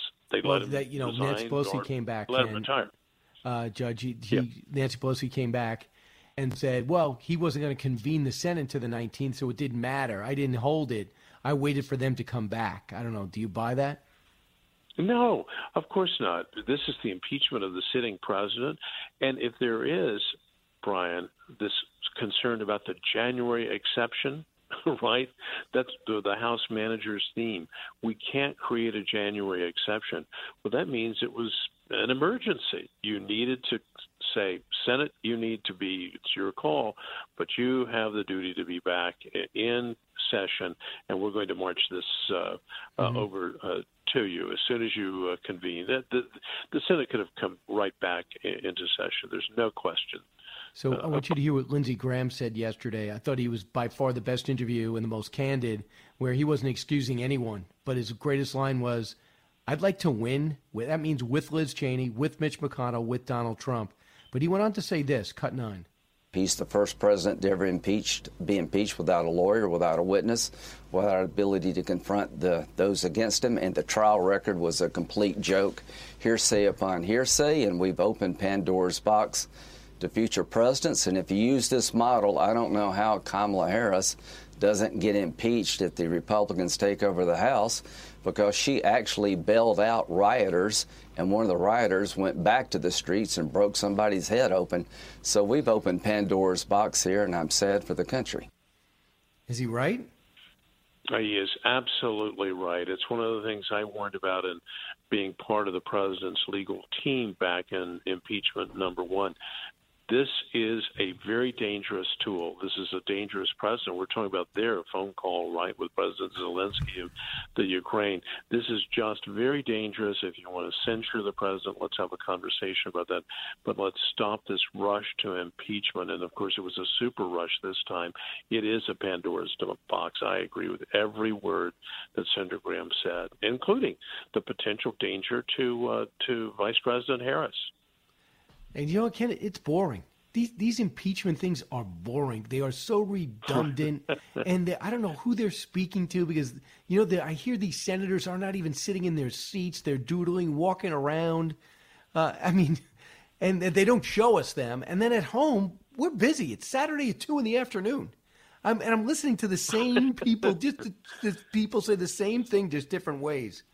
So I mean, That's exactly right. we have so much to do was- in this country. Right. And it was so true of impeachment one, it was even more so of impeachment two. There was just more, of course, theatrics because of the deliberate effort by the House managers to inflame passions. And I think that's exactly what they set out to do, and they did it.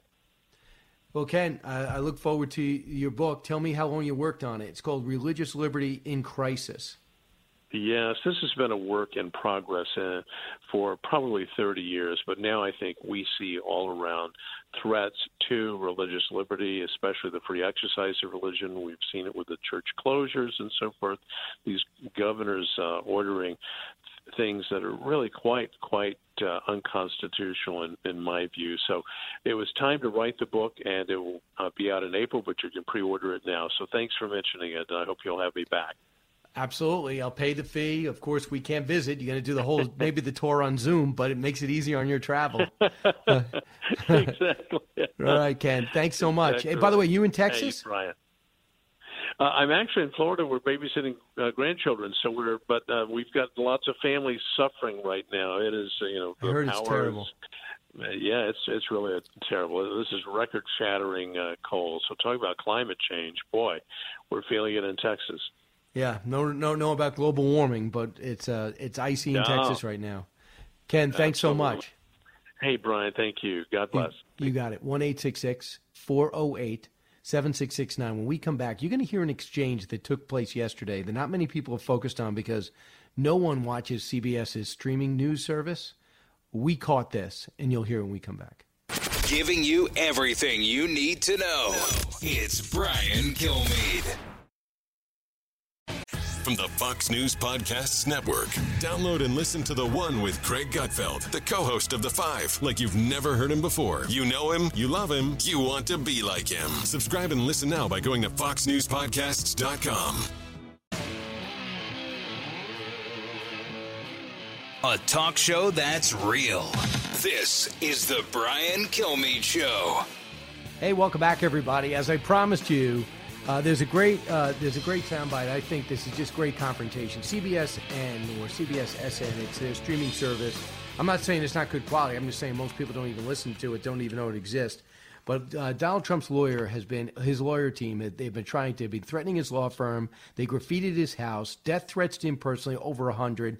Let alone his social media presence. He is outraged, and it, you all should be outraged. I'm talking about the biggest liberal or the most uh, biggest Trump hater. You cannot start vilifying lawyers for defending people.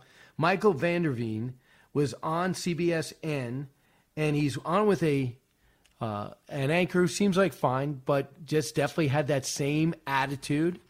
Let's listen. Let- Let's follow up with uh, with a point that you're making right now about the House managers, as you say, doctoring evidence, and uh, and the argument. They didn't- uh, they to didn't be clear deny for our it. viewers.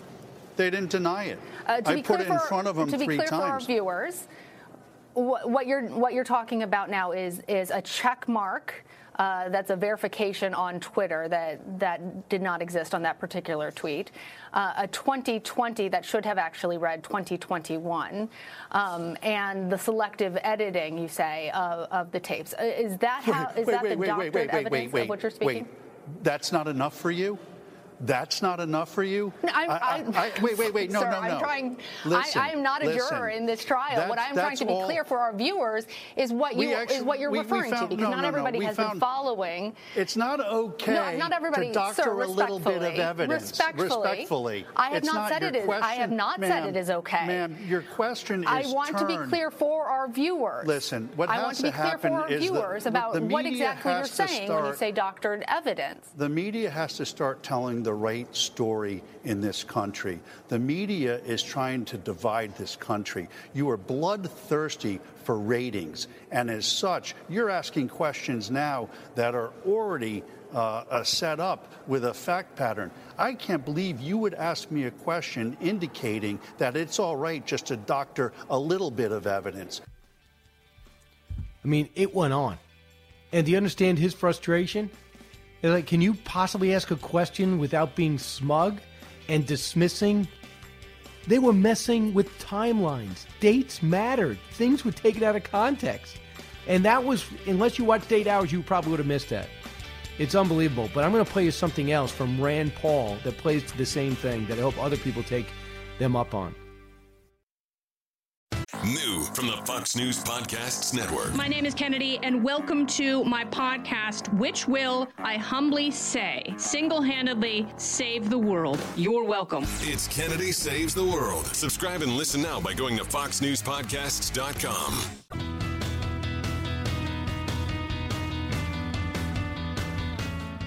A radio show like no other. It's Brian Kilmeade. One of the things we'll be uh, calling for in the, the G7 would- is global coordination in uh, getting to the bottom of what happens with these diseases. So when you have a zoonotic uh, plague, uh, like coronavirus, we need to know exactly how it happened. Now, indeed, if it's if it's zoonotic, if it really originated uh, from uh, human contact with the animal kingdom, that's what is asserted. But we need to know exactly what happened. Was it in a in a wet market? Did it come from uh, the bats? Were the bats associated with the the pangolins? All these questions are now matters of uh, speculation. Uh, we need to see the data. We need to see all the evidence. So I, I thoroughly support what President Biden has said about that. Well, it's so interesting. That's Boris Johnson, Prime Minister of England, talking like Donald Trump, and the WHO is being called out by Jake Sullivan a key aide to President Biden, just like Mark Meadows, just like the Secretary of State Pompeo, just like this guy named President Trump. When you brought up the China virus, they say it doesn't really matter. Why are people bringing that up? Because it came from China? Why are you dropping out of the WHO? Because they kowtowed to China? Because during the Bush years, they named this guy Tedros there and we didn't object. We were focused on wars. It's okay. I'm not blaming President Bush. It was a fact. So he gets there because of China. He therefore owes China. And therefore, when China says you can't come in, they say fine. They say, well, China's been totally transparent when you haven't even gotten to the lab. And then you handpick doctors and experts to go to the lab and they don't have full access. And it's already been about a year. Now you have those elements. So Dr. Scott Gottlieb, who might be one of the best this entire time, was on CBS this morning, uh, on Sunday morning, cut 28 what is it that uh, China still has here that we need to know?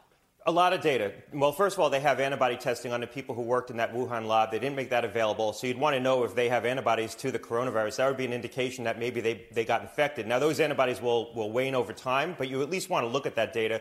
We want to see sequencing data on retained samples from people who were admitted to the hospital in October and November with viral syndromes that looked like COVID to see if this infection was spreading earlier and try mm-hmm. to get mm-hmm. closer to the source of the initial outbreak. That data is certainly available. The Chinese have that. And CNN, in an exclusive, they're suddenly interested in the China origin. The lead investigator for the WHO, Peter Ben Embarek, told CNN in a wide ranging interview that the mission has found several signs of more wide ranging 2019 spread, including establishing for the first time there was over a dozen strains of the virus in Wuhan already in December of 2019. The team, the team also had a chance to speak to the first patient Chinese officials said had been infected, an office worker in his 40s with no travel history. I'm sure that's the first one. Joining me now, Bret Baier, special report. His show is about to start in six hours and 20 minutes. Uh, Bret, why suddenly this interest in China and the oranges of the virus from Boris Johnson to Jake Sullivan? Well, I think they know that this is all coming to a head. They know that uh, that the WHO saying "Don't look over here at the shiny thing" is not going to cut it, and um, eventually it's going to come out. And the fact that they're being public about it suggests to me that maybe they know it's about to, uh, some way, somehow. Um, there's a lot of things that we don't know, um, but we're just starting to get bits and pieces. And I just know from talking to people, both sides of the aisle, uh, you know, months right when it started, uh, that they truly believe that China knew a ton more, and there was uh, a lot of suspicion about that lab. It's amazing how on the money Tom Cotton was. He said right away, stop the travel. They said he was crazy. Trump did it a week later. And then they said, "This what? Why is that lab located right where this happened in a wet market? There is a lab right there. How could this be unrelated to that lab?" And they said, they, he got rebuked by every government, especially the Chinese government, for irresponsible actions. It's all coming there. It's all going to that direction. Yeah, it is, and and despite the efforts of, you know, this, let's just call it what it is. I mean, it was not an investigation. It was kind of like a drive-by by the WHO, and then they say, you know, it's unlikely, and stop looking at it. Uh, well, that's you know not going to happen, and I think it's only increased the um, the interest in trying to find out the origins. Bret Baier with us here. Uh, Bret, congratulations on your event. It was great. We had to, had to do all types of audibles, uh, but we put together that panel in, in five separate studios. How did everything go over the weekend with the live auction yeah. and everything? Thank you very much for being a part of it. Um, it was great. It was uh, still ongoing. The auction is uh, wrapping up at 5 p.m. today. But as of this hour, we're at uh, $620,000. So uh, that's a huge number. We didn't think we were going to get past, you know, three 350 uh, in a COVID fundraiser. Uh, so thanks to all the people who were a part wow. of it, and um, who donated because uh, it's it's really going to help Children's National a lot. It's the biggest fundraiser this year. Wow. Uh, so if people want to still bid, can you still bid on the silent yeah, auction? Yeah, till 5 p.m. 5 p.m. Monday. Um, there's a bunch of great items, some some good deals. Some of them are are going up quickly. Um, but and I noticed your Zoom is is taking off here. It's um, it's de- definitely getting some attention. So you get to Zoom with me now, Bret. What do I usually charge you when you want to Zoom with me over the weekend? Do you remember? Well, we have we have that monthly. oh, it's a monthly plan. Yeah. I did not know you. I signed up for the monthly with you, or you signed up with the Yeah, monthly with me. right, right. That's right. I forgot because I get you and Brit mixed up because uh, you usually follow each other. You just tend to have the same. right after I hang up with Bret, I'm like, "Hey, Brit, what do you need to talk about?" Um, What do I need to talk about? I, I tell you what, the uh, we have Brit on tonight, and uh, one of the things we're talking about Mhm. is uh, the next stops of what this Biden administration is going to try to do. And you know, now that impeachment is kind of in the rearview mirror, uh, you've got a lot of things that they've got to get consensus on, and, and they're not there yet. guns. They're coming for your guns, and they're coming for immigration. Those are the two things. Yeah, they've got to get a COVID bill through where they're trying to do minimum wage. That's going to be really hard with Manchin and Sinema already saying we don't we don't think it should be in there. Um, and that means it's not getting in there. It's a won't pass. yeah, right. And I think um, you know you're going to have a hard time doing sweeping immigration. We've seen that for administrations on end um, uh, trying to do that. But I think around the edges there are things that can be done. The question is, you know, if they're really into getting the things done that people agree on, or they're into, you know, hitting for the fences and trying to jam it through. I'm thinking it's the latter, just looking at um, what they've dealt with so far. Brett, when you see things like 1.7 trillion dollars unspent, when you see they want 250 billion or 100 billion dollars for schools, and they've only spent four to six of the 60 they have, 68 they have, I mean, this doesn't make any sense. You, you I mean, it's not. It, it sounds stupid to say this, but it's absolutely true. In a big organization, it's hard to spend money a lot of times. So Yeah, they can't and- get it out of you- the chute. Exactly, and you know, to to then authorize another, you know, hundreds of billions of dollars uh, is really, really something. If you think about it, this is the issue that is going to uh, be a big problem. I've already seen a number of progressives write big pieces about how they're critical of of Biden administration policy on getting kids back to school, and um, you know that's got to be a priority because eventually that's you know it's going to be causing more and more problems across the board. Dr. Makary was just on with us and said they're way too strict. If you go by these policies, these kids are never getting back to school, ever, uh, in public school. And the one symptom will be if you can afford it, these private schools, these Catholic schools are going to benefit because these parents don't, you know, Democrat and Republican parents want one thing their kids in school and they see the atrophy and they're going to react. Well, I've talked to some um, Catholic and private schools that have seen their their um, people wanting to come in exponentially explode. I mean, um, it, you go to where you you find out who's doing it. You know, who can get your kid to school, and um, and they're doing it. So, you know, and some people are stretching to be able to do that. You know, to be able to put their kid in private school uh, as opposed to public school. So it's it's a huge issue, and it it affects.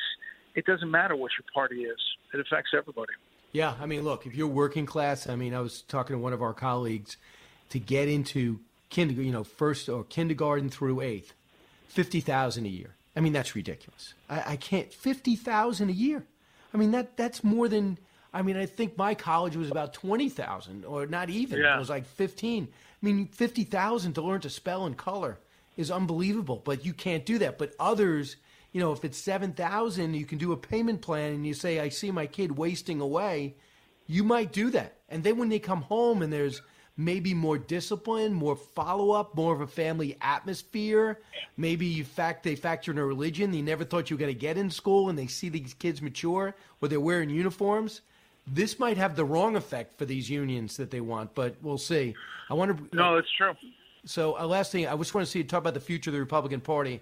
I was struck when Nikki Haley came out before the final vote was taken and said, let's be honest, the president has let us all down with his actions at the end, essentially breaking with him.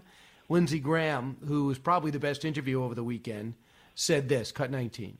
So, no, Nikki's wrong about President Trump. Uh, North Carolina, the biggest winner, I think, of this whole impeachment trial is Lara Trump. My dear friend Richard Burr, who I like and, and have been friends to a long time, just made Lara Trump almost a certain nominee for the Senate seat in North Carolina to replace him if she runs. And I'll certainly be behind her because I think she represents the future of the Republican Party. And he went on to say that President Trump is a handful. No doubt about it. But you're not going to win. He goes, I want to win. And we can't win without him. And, and that's what he's focused on. He said he's got to win. You can't win without him. You can't win without Liz Cheney's faction. And you got to find a way to Mitch McConnell. They got to find a way to, to patch over, or Democrats are going to have even more dominance in 2022. Yes, and I think that that's going to be really the story uh, heading into 2022. You know, look at Mitch McConnell's speech on the floor after the impeachment oh. vote. He obviously voted to acquit, uh, but that speech was stinging, and um, and it's of the mindset of Nikki Haley, uh, of the same same you know vein. I listen, Brian. You can't take away from the things that happened on January 6th, and despite being acquitted there are things that the president did and did not do, said or did not say, that are real problems. I mean, and cannot be ignored. Um, and the question is whether the Republican Party does or doesn't. If they go towards the Lindsey Graham way, they'll be ignoring those things and decide that that's more important. Um, if they go the Nikki Haley way, they'll say, no, we need to stand for this, and um, that day changed the dynamic. Yeah, and I, I, I don't know if you even know this, but I've never excused the president for January 6th. I think this the president, as he acted after election, were the worst moments of his political career. I just there's just no way about it, and that that is saying that the mail-in voting, there are issues in these states that that uh, legal minds and election experts have problems with. I get it, but the way he handled it could not have been worse. And that even to have the January 6th event uh, was ill advised, especially the location. Uh, but we also know in reading the Time Magazine article, had Trump won, they had planned massive riots in almost every major city. Because when it looked like they won, they basically told these guys to sit down. If anyone has not read that, it's 22 pages about. Read it. Uh, because you know, it's the, worth reading. Yeah, the efforts that they put behind the scenes with various organizations to make sure they claim, air quotes, that Trump didn't do something to subvert democracy as opposed to make sure he won. But you read the whole thing, it's worth it. But they were planning riots in that story. They, they were going to have huge demonstration had Trump won. And then they said, stand down. It looks like we won.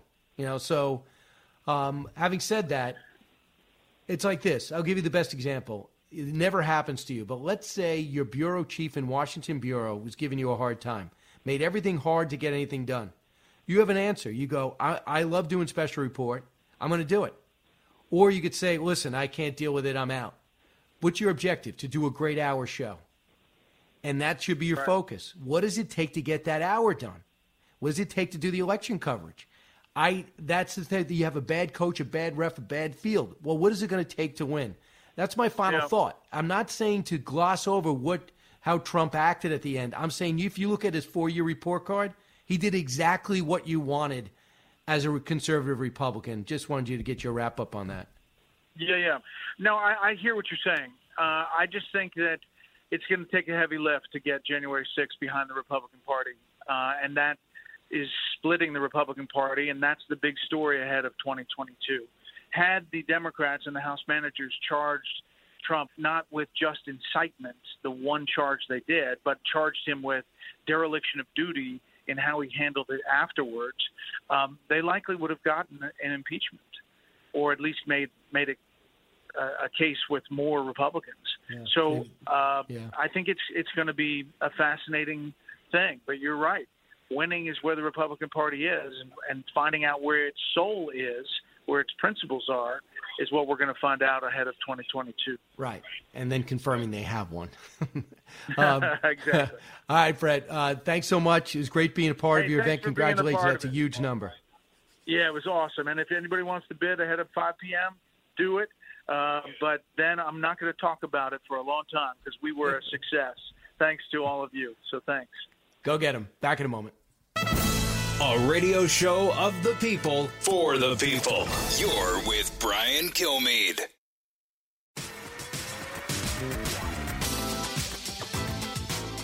The more you listen, the more you'll know. It's Brian Kilmeade. It was reported that a 117 year old nun in France has survived coronavirus. And she's actually starting to get insulted that God doesn't want to meet her. Come on, that was funny, Brian. you have they, they actually did a funny joke. Really? No? Uh, I don't know. I'm I don't I don't know if I'm capable of laughing at that show anymore. You just You're- laughed at them over the Jets earlier in the show. Right, that's true. Hey, the I know you want to play Saturday Night Live, so I I give it. Maybe people at home were laughing, so maybe that they're more important than me. But I want you to hear this Paul. This is going to be the future of Republicans. If they want to be treated fairly, they got to let these hosts know they have to be somewhat balanced in the way they are approached. I want you to bring what I just played before with, with Trump's lawyer just blew up at the CBS anchor. Now listen to Rand Paul a few weeks ago. This is the future of the Sunday shows. And we do need to see if we can uh, restore confidence in the elections. Well, 75% of Republicans agree with you because they were fed a big lie by President Trump and his supporters who say the election was stolen. Why can't you say Well, I think where President you make, Biden I think, won I think where you make a mistake, and uh, hey, George, George, George, where you make a mistake is that people coming from the liberal side like you, you immediately say everything's a lie instead of saying there are two sides to everything. Historically, what would happen is if I said that I thought there was fraud, you would interview someone else who said there wasn't. But now you insert yourself in the middle and say the absolute fact is that everything I'm saying is a lie. because they're giving opinion in the question. You could come back at him and say, This is what the evidence says. But why do you come and to a conclusion and yell at them to, to agree with you? And they give the other person on the other side a walk in the park. That's got to stop. And I think Rand Paul showed Republicans the way. Brian Kilmeade Show. From the Fox News Podcasts Network. In these ever changing times, you can rely on Fox News for hourly updates for the very latest news and information on your time. Listen and download now at foxnewspodcast.com or wherever you get your favorite podcasts. Listen to the show ad free on Fox News Podcast Plus, on Apple Podcast, Amazon Music with your Prime membership, or subscribe wherever you get your podcasts.